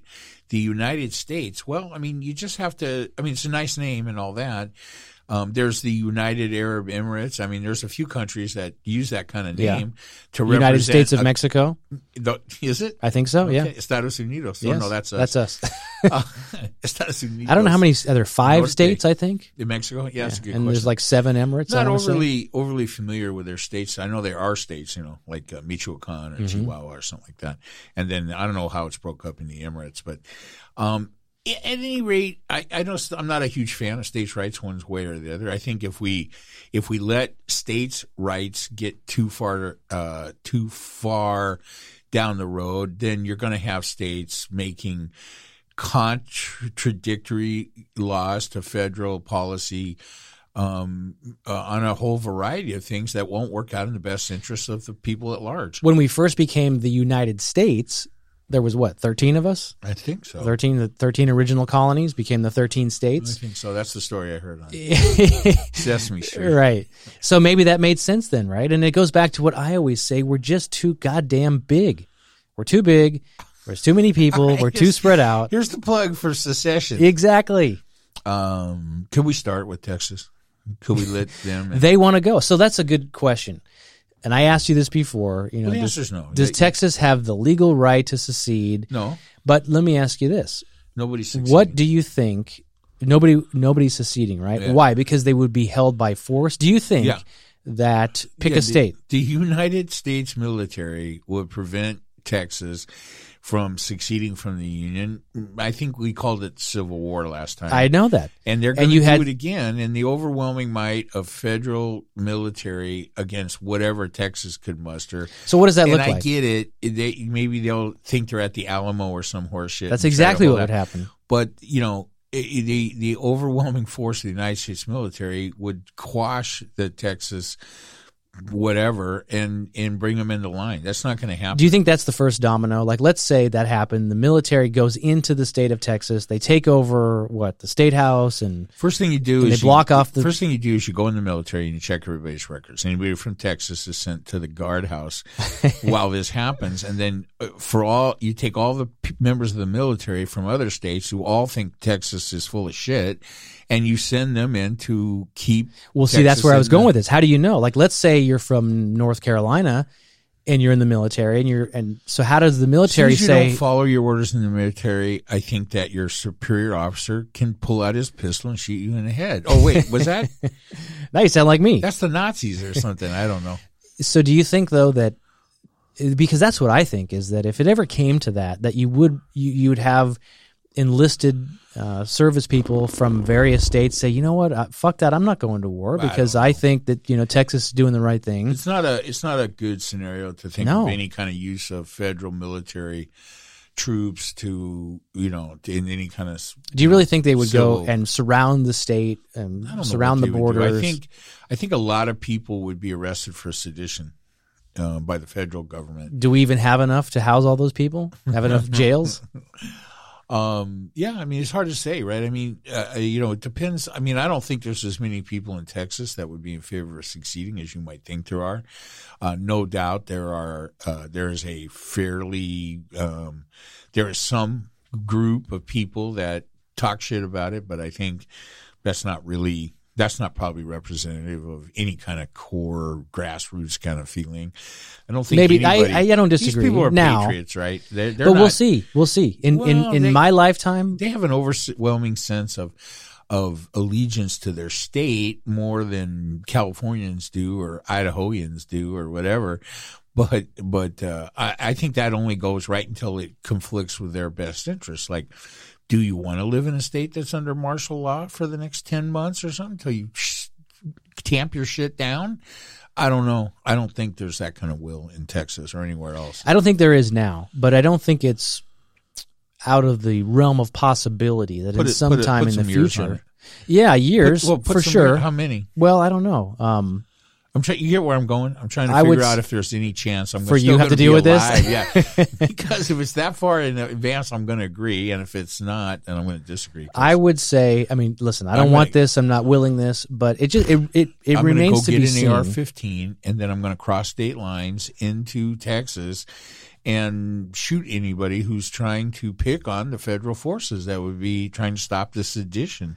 Well, you better stock wait, up. wait, I'm going to change my name to Kyle Rittenhouse. you better stock up on ammo now. let's uh, let's talk about um, the two trials Yeah. that we talked about last time. So I have no update on the Ahmaud Arbery trial. So I wish I did, but I don't. I'm just not seeing the coverage on it. So I'm not sure what stage they're at in that trial. But Didn't you say there's no cameras in the courtroom? In that well, I don't know. I'm not seeing any. we are seeing tons of courtroom video from the Kyle Rittenhouse thing, right? And so um, they asked his mother on uh, CNN. I think they were talking to his mother, Kyle Rittenhouse uh, mother, Mrs. Dumb Shit, Mrs. Rittenhouse. Mrs. Rittenhouse. And I guess she drove him across state lines to uh, commit this act of of uh, homicide. So, and that's by the way, is what he's on trial for homicide. I don't, I haven't heard him call it murder. Wasn't that what that is? Well, I think you know, I think homicide, and there's some legalistic stuff going on here that I don't really understand. It's a homicide trial, but um, at any rate, she said that. Well, you know, Mr. Rittenhouse, do you think that was right for your son to cross state lines with an AR-15 to insert himself into you know this situation in Kenosha? She's like, well, he just wanted to help, and she's an idiot. Right. Well, and I- we and- talked about where did he get the idea? Well, I mean, obviously some part of it came from his stupid ass mother. Isn't that to be expected? I mean, you're a product of your environment, right? So, Yeah, I'm not too. I'm not surprised. You're right. That doesn't surprise me. but I think they're making. I don't know if this is part of the trial or part of the charges. To me personally, the fact that he crossed state lines is irrelevant. Like that to me is not the bigger part of the story. Maybe there's a a, a certain gravity to the charge here because is, of that. right? He shouldn't have right. crossed the street. You have it. You can't have it both ways, right? But what I mean is that that means something. Like I I want to say I want to say to- well, transporting a firearm. Well, okay, look, here's the thing. For what what does it mean in this thing, right? It mean and I don't know that there's anything about transporting a firearm. There's a law in Kenosha or in Wisconsin, some vague law that they did include in the charges, which would be carrying or use of a firearm by a minor, an illegal firearm or something. I don't know. And um, but it's a law that has some kind of connection to their hunting laws, and it has to Yeah. do with barrel length or something. So Yeah. It doesn't even look like they're. It, I mean, it doesn't look like you're going to convict them on that gun charge. Which, Right. They should. That's not the biggest Eh, issue who here. right? It's did he, you know, is he criminally liable for for killing two people and wounding a third? And and it's you know, in his defense is self defense. That's what He's not is. saying he didn't shoot him. No, he's saying it was self defense. He he's he's uh, that's what he's saying, self defense. So I mean, I I think there's a question about the uh, about if the prosecution is doing a good job or not. I mean, I think that we run into this often when we see these kind of national coverage of trials. At what, at what point is it reasonable that, that to to accept the fact that you might have an incompetent DA in Kenosha, Wisconsin, not exactly New York City or you know. Well, how many times has he had the opportunity to try a, a multiple homicide case like this of a minor It- it seems, with an assault rifle? Yeah, it seems tough. And then some of the shit. Well, that was Ahmaud Arbery. So it was Ahmaud Arbery. They're all caught up in this thing where Ahmaud Arbery's lawyer got up and, or the prosecutor for the Ahmaud Arbery case. No, I'm sorry. The defense for the three white guys that are charged in the Ahmaud Arbery killing that he said, Hey, we don't want no more black, uh, um, pastors in the courtroom to try to intimidate the Who said this? The defense. the def- one of the defense lawyers for the th- for one of the three. They are being tried together, but separate attorneys, right? So, what state is this? We said it was Georgia. Florida, Oh, Florida. Florida. Yeah, this is your favorite state. This is did it happen in Florida? Florida or not Florida? Florida. Um, Yeah, I, I mean, I said this last time. That case, without knowing all of the details, you can't you can't just go kill people. A bottom line. Well, I mean, it doesn't look. I mean, it's not a. It's, it's apparently it's not a slam dunk situation for this Kyle Rittenhouse, and it really seems like. It Well, okay, so be. let's let's focus on the Rittenhouse case because this one is getting more attention. Maybe because there's cameras, or maybe it's because we know a little bit more about it. But at least maybe there's. because the National Guard's on standby for the. I saw that. Yeah, like five, they activated 500 National Guard people. But I would assume. Somebody- I saw would somebody post if they- something- if they acquit this guy, that black people in Kenosha or in that part of Wisconsin, I'm confused by pissed. that. I'm confused by that. I thought you said he Well, killed white if people. That guy, he did, but if that was a black guy on trial, there would be no acquittal. There, no possibility. Nobody oh, if, if how- the if the Rittenhouse guy was black, no, yeah, right, right. I mean, so but how could it? I mean, how could this? if a black had come from another state with an AR-15 and ended up shooting anybody in that other state, race aside, and then and he would not, there would be no discussion about is he going to be I- acquitted? yeah, listen, that's you, you can you can make a case for that, but why would there be this? This makes no sense to me. You have a white kid on trial trial for killing other white. Were they kids or were they adults? no. So They why would why would there be why would you in how could there be a race narrative at all if he's acquitted? Uh, because if he because he will be a white assailant that crosses state lines inserts himself into a situation in in Kenosha Eh, with a gun and ends up killing two people that eh, do you think there's any chance in hell that a black defendant in that situation could be acquitted Well, I don't know, but that's the wrong question. To me, what's the right question the question is if that happens, then you ask that question. But he's not a black defendant. He's a white kid. He's a white guy. Okay, but we're not. This is not a legal question. This is why do they have the National Guard on standby? I think they think there's going to be shit in the streets. Right, if he's acquitted, not if he's convicted. Of course, right? right? I, I hear what If you're saying. He's convicted, everybody goes home and and and says, "Okay, justice if was done." if there's riots sense." by mostly black people, if he's acquitted because the assumption is he only got acquitted because he's If white, riots, that's that's that's not- stupid. it's not.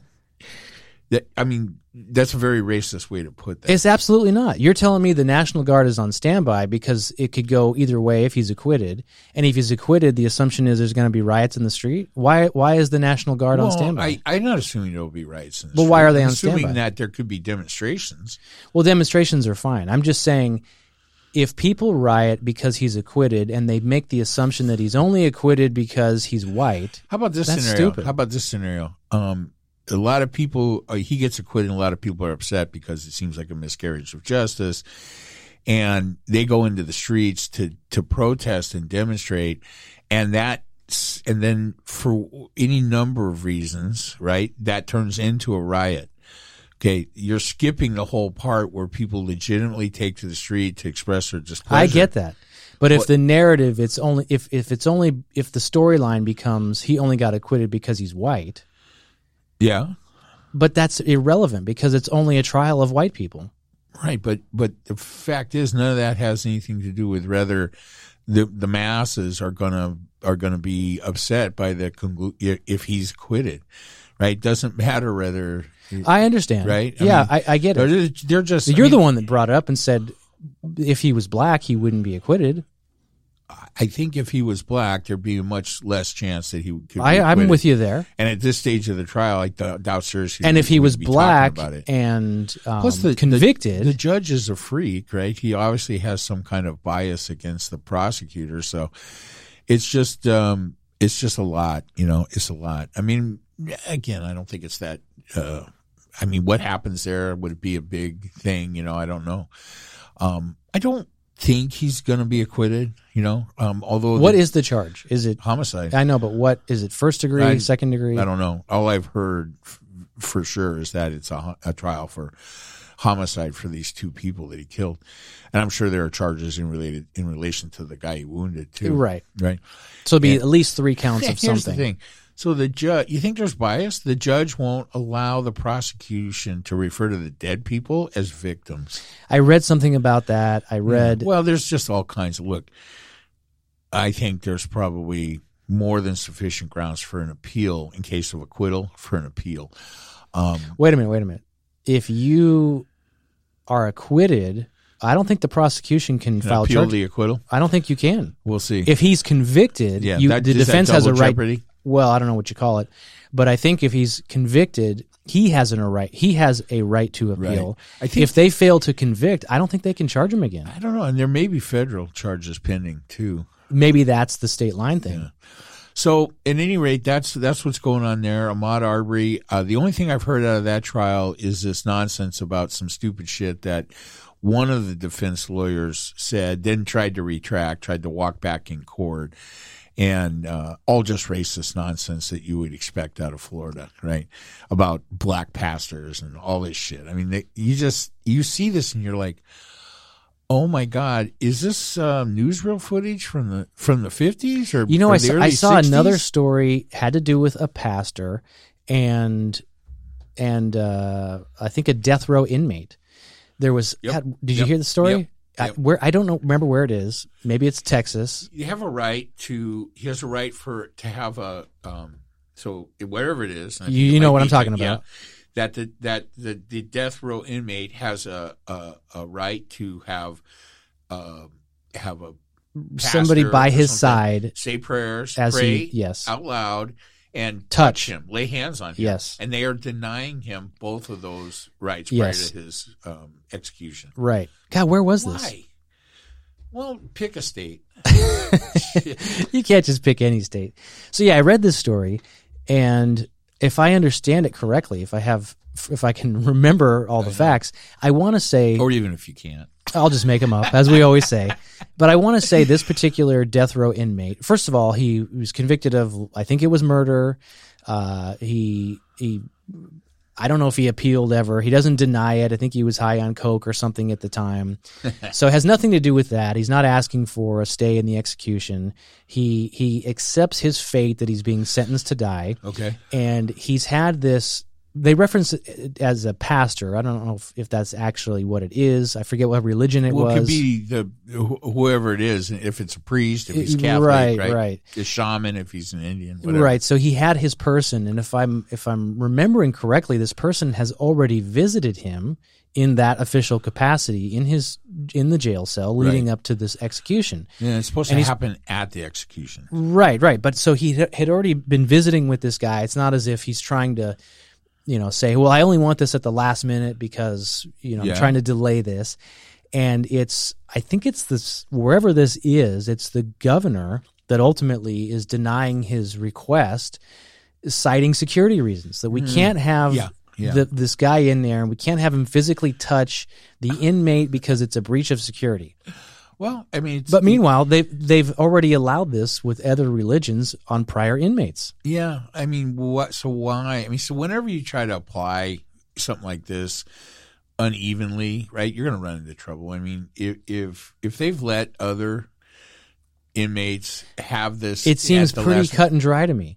And didn't is uh, knows, right? I think the connection is isn't this somehow the Supreme Court's going to weigh in on this I think they're trying to. There's a stay of execution. that they did? Uh, somebody did so that they're. I think they're trying to get this. I don't know that Supreme Court's gonna gonna handle this or not. So, and I don't know what they're really in the middle of right now. I believe we're still waiting for some kind of ruling in the Texas um, six week. Is that the one? Fifteen. The abortion Week? thing?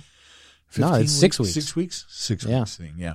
And then the next one is a different state with a fifteen week uh, thing. So, just a whole bunch of ways to try to. Well, we both. So it sounds like we both agree that uh, this guy should be granted his right to see this pastor or whatever. But what But do I care? Yeah. what what do you think? What Do do you we? that- who is this pastor Rambo? And, and- does it really disguise? matter? I mean, so here's where I was going with this. We've always heard the stories that you get your request for your last meal. I don't know if it's true, but you can get anything, know. right? You can get a, don't steak, know. you can I- get I- lobster, I think they have a prefix menu. m- mushy peas. I don't know what the offering is, but if you can order your last meal, shouldn't whatever your last request is, maybe you, you know, want to have a visit from your your mother. I don't know. Shouldn't you be No, I don't allowed? think so. But shouldn't you? I don't What think do they allow that. I have, I'm sure they don't. okay. But my question is, what do we owe the last rights of the of the convicted people who are going to be sentenced to death? Do we owe them anything? What should we allow them to get away with? Oh wow. I say get away with, but Yeah. what should we, how, Even- what should we allow the request to be? Nothing. I don't care. I mean, I have to care, I guess. Um, I think uh, I mean, if you're, I mean, you know, I yeah, I don't want to start anything, but I'm not a big uh, proponent of the death penalty. I just So your solution is no death penalty. We don't have to worry about it. incarcerate them. I mean, here's the thing: I don't care about the money. You, there have been too many times where people have been um, incorrectly convicted, and it is one thing to to falsely convict somebody or incorrectly convict somebody for whatever reasons, and have them serve some long prison sentence Yeah, right. and taking their life. So um, I just don't. I just not in favor of it. And I don't see any real compelling evidence that. I mean, people still get. There's plenty of death penalty places, and people still get uh, murdered all the time. I don't think that when it comes down to it, that plays much of a role in it. I think in in every instance, when someone crosses over a line, decides they're going to actually try to kill somebody, um, and if it's less than that, then it's, it's not going to be a death penalty question anyway. So if if someone has actually decided they're going to kill somebody, I don't think the specter of a death penalty, you know, verdict. Well, in what- what you're saying is- will stop them. Yeah, you're saying it doesn't. It's not going to act as a deterrent, which that kind of begs the question for anything. Did I say this to you the other day about speeding? I think I brought it up. Well, something about cops not being allowed to. Well, I said in the history of the automobile, we haven't stopped speeding. No, people you- still speed That's right. because they're going to speed. Yeah, I mean, And I people think- still kill because they're going to. That's what they do. And, and I don't know whether you know. I mean, I get I get what you were saying with the police. Hey, we can limit, we can reduce interactions where there's potential for unjustified murders of unarmed black people. I guess by not having cops pull people over speeding or taillights. Um, I mean, I, I, that's a, a little far fetched to me, but I get the I get the theory behind it, and I think that the fact is that you know there's always been penalties for speeding. It shouldn't be being killed in the street by a, by a white cop if you're a black driver, but but that's always been a possibility for every black driver that ever got a speeding ticket. Um, I mean, unless your head is in the sand, you know, there's a possibility that you don't come out of that encounter with the law uh, in a good place, right? but uh, you know, I'm a huge fan of the death penalty. Let me. Of course, you would be. Uh, but you know, I- I know what you're saying. There's a a, a lot of the cases, uh, the what do you call it, capital punishment. A lot of those people who are convicted and sentenced to capital punishment uh, are wrongly convicted. Many of them have had sentences. You know, um, think about it. Think about every podunk um, prosecutor across the country, especially anywhere south of the Mason Dixon line, and how many horrific miscarriages of justice there have been over the years where people are have spent long periods of time in prison or are still in prison and a lot of this has to do with racism and stuff that's prevalent in the South, and and it happens in other places too. I don't think that. I mean, I think this is the endemic racism that we talk about. And you know, I wanted to bring something else up while we're on this Yeah. subject, something I care a little bit more about than the rights of convicted murderers. Um, you said something the other day about um, uh, damn it. was I referencing somebody's name? Uh no, it was uh you know this is I hate this when this happens. Are you having a senior moment? Yeah, I'm having a I'm having a seizure, I think. oh man. Um what the fuck it was related. Oh, that's too bad. I hate this. Well, maybe it'll come back to you. I'll keep talking about death row You- inmates. You keep going and it'll come back to me. well, Cuz you're not obviously you're not done talking about it. Well, no, I mean, I just it's kind of all connected in that sense, but it just I don't disagree that there's probably pick a number, you know, maybe half of the the uh, death row cases are you know wrongly convicted oh, or don't know. whatever. Do you think I don't I, I don't know what the number is, but but listen, if if there's no shadow of a doubt that you killed somebody, we should have you off the street. Uh, but here's the thing, right? The the common wisdom here is it would be better to it would be better to let a hundred innocent a hundred guilty people go rather than to convict one innocent man well, that's for death sentence. yeah, but one thing's not related to the other. If you do it street justice style, I don't care. if you killed somebody, you're done. well, I guess uh, in if and if and when uh, I watched a movie over the weekend, part of it that I hadn't watched in a long time. Have you ever heard of Minority Report? I've heard of it. Is that Tom Cruise? Yeah, Tom Cruise. So this is this is something that in this this is a science fiction movie that deals with a, a recurring thing in science fiction. I've read a lot of it. This is not like space science fiction. This is like near hi- near Earth history. And so in 2050 or something, they develop some kind of technology where um, where they can see if you are going to commit a crime in the future. Uh, They know about it, yeah, and they so they're like the thought police. they can see it and they can record so video can be seen and they can they can arrest you for pre-crime and incarcerate Pre-crime. you over that. Yeah, Pre that's what cum is a crime, but pre crime. Ooh. it. uh, Jeff Whitecomb. That's hilarious. so um, yeah, very interesting. I I never really so they do a thing. They see the majority report is like okay, uh, the, they have these people who are precogs, meaning they can kind of see into the future. So they divine that you're going to c- commit a murder. They know exactly when. They can make video of it off these off these visions, these things you're getting, and then um, and that's the majority report. Sometimes there's a minority report where it's not a done deal. Wait, what is the January 6th? Is that a minority report or a majority report? No, well, um, for all those people, the majority report would be the fact that they broke in Right. to the to the Capitol and tried to overturn the government. Um, uh, and the majority, the minority report is that they stayed home that day and did whatever they were supposed to be doing, which wasn't that. So, or they went to the fucking rally and then went home instead of, you know, trying to break into the Capitol. So interesting. It was an interesting concept because I never really understood what the title meant. So Minority Report is the other, the Tom Cruise character figures out that he's, he, the, there is the thing where he is, his future says he's going to kill somebody you know, unlawfully. He is a cop. Did he travel to Kenosha? yeah, he was there at Kenosha. So, so for Kyle Rittenhouse, his majority re- report would be that he goes to Kenosha with an automatic weapon and kills two guys there, and that's the majority report. The minority report is he headed there, but decided to stop and get a cheeseburger instead, and then got sleepy and went home.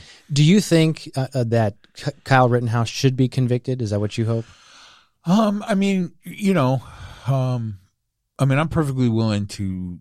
I mean, we have to stand by jury verdicts, and that's just the way it is. And so, until there's a better way, and I don't know what that would be, um, I'm going to stand by the thing. My, from what I have seen about the case, uh, it seems only obvious that he went there, you know, with the intention of, with bad intentions. I of mean, killing people? even if I mean, here's the thing: I- I- I- he he's committed a very serious crime. He he inserted himself into a situation where he did not need to be, That's for sure. and then so forget the whole state line thing, and Right. then and um, you know, I mean.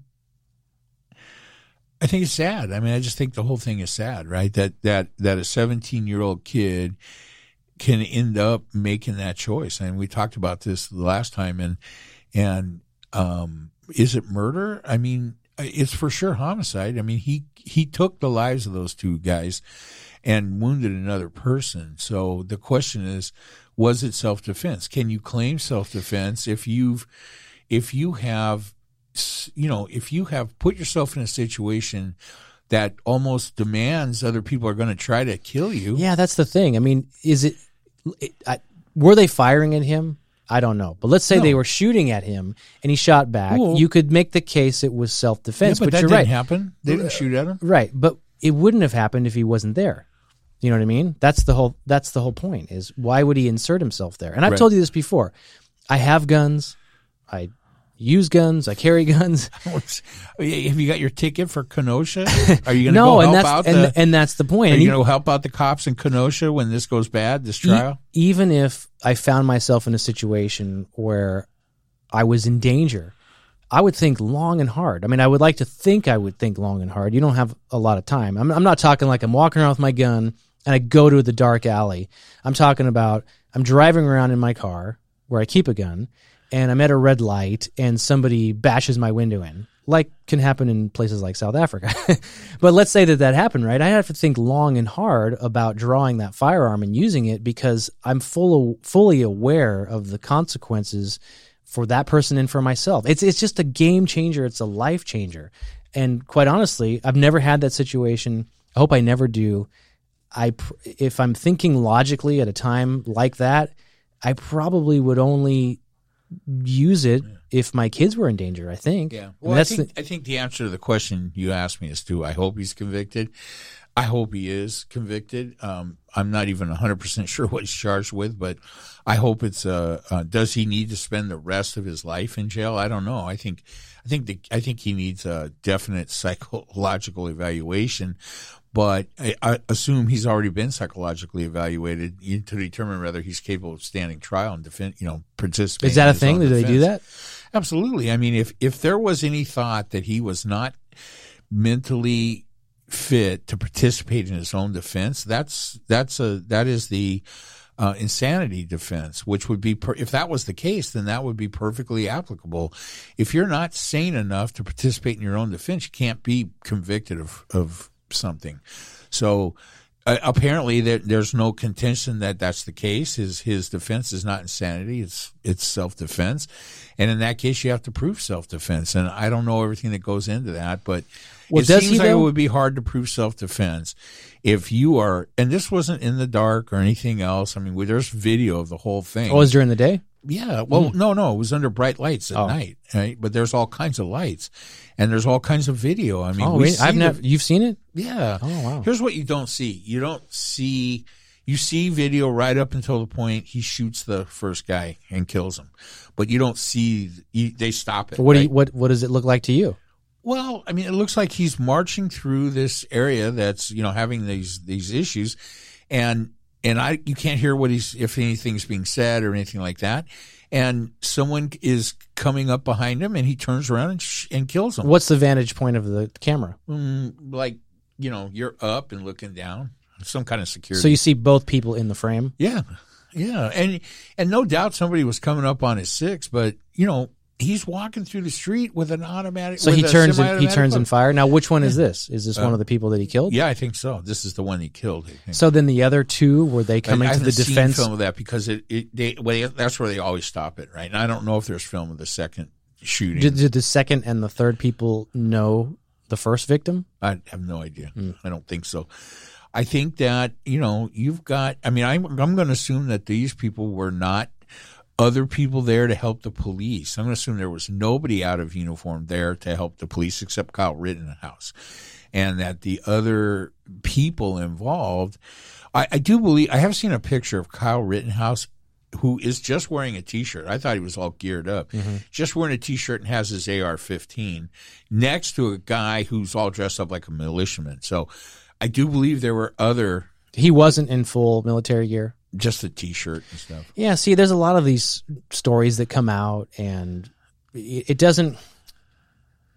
The picture is that he was some, you know, crazy youthful kid. He got up his military gear and he wanted to go out and kill people. That And then was his just my mistake. But no, but I, but you're not the only one that said that, and I had heard it elsewhere. And then of course his side is saying, or his supporters, he went there to help the police. Yes, That and he's- the most he- asinine fucking. and he has a long history of volunteering and helping people and all, and that all might be true. It doesn't change the situation, right? volunteering. He's 17. He doesn't have a long history of anything. I'm just saying, if that is true, did he help an old lady across the street? I, yes. And I also think that she accused him of stealing her rye bread. Well, I I, think- that's the update. So I think by the time we talk again, I, I don't know. I think the Kyle Rittenhouse trial will be over. I think they're in jury deliberation now for for the Rittenhouse. I think so too, which is why they activated the National Guard. Yeah, so um, I'm hoping there won't be any need for that. That I'm hoping that's overreaction on the part of, you know, Wisconsin is a. Um, I mean, it might as well be a southern state. It's such a fucked up place. No offense, Joy. That's my sister in law's hometown now. What are you up? To? Are you up to like uh, ten official states of people that you've alienated by shit talking their hometowns? If you're not in California, I really don't care. the rest of the country just seems to be wackadoodle to me most of the time, and and it only gets worse worse in the southern states, and that that's aggravated by the the long and lingering history of overt racism, right? How much? Because I always thought in a trial, it's incumbent in this case against the the DA. They've got to prove everything. The defense doesn't have to prove. Uh, correct me if I'm wrong. They don't have to prove self defense. The prosecution Well- has to prove the opposite. the prosecution has to so whatever they've charged them with the burden the burden, Burden of proof. is on the prosecution Yes. the defense that they have put up is self-defense their burden is to prove self-defense And prove it to the jury so that Right. I guess it's all Right. one and the same. so um and i don't you know i i think the burden is heavier on the prosecution always as it should be so but i mean you know when there's video and things like this and you know i mean there's just so much to this i i just don't think I mean, I think that if if he is not convicted of something substantial in relationship to this, I think the bad news is that's going to open the floodgates for people that think they can travel all around the country and insert themselves in shit like this. And there's no doubt that there are tens of thousands of so-called militiamen around the country. Hundred thousand, I think, is the number I read Is over it? the weekend. Well, that's ten sets. that 10. that is tens of thousands. You're right. of- And the truth is- of a thousand. So, Let's say the video. how many? A hundred thousand? I thought it was hundred thousand that I read. Yeah, not not under I mean, one it's a, organized it's a group. minute amount of people, right? And it is. It's all spread out, right? So it's not organized. I mean, a hundred thousand people in one group, you know, seems a lot more dangerous to me than multiple groups of somewhere between. Do you think those hundred thousand people could really unite under one cause? Even if they They'd be killing each I- other. Who's going to lead us? Who's going to? They don't scare me, but I think that those kind of groups are perfectly capable of committing domestic terrorist acts um, as a group or in some kind of coordinated effort with other like-minded fucking tards. But um, um, I'm not worried about it. I mean, Thank you for ever- bringing that. in. We haven't said fucktard today. Yeah, Thank you for bringing I'm- that up. I'm not sure I've uh, cursed at all. So, an homage to the younger people listening to all you fifth graders. Hang out there. Okay. Um, yeah, that's uh, so that's it. I think we covered just about everything that's of any interest, right? It was uh, I didn't watch that much politics. You know, it's the weekend, so I tried to listen on the way down, but well, you're fired up today, my friend. Good Am conversation right. as always. all right, And uh, that's all I got today. all right. We'll see you guys. All right, everybody. Bye.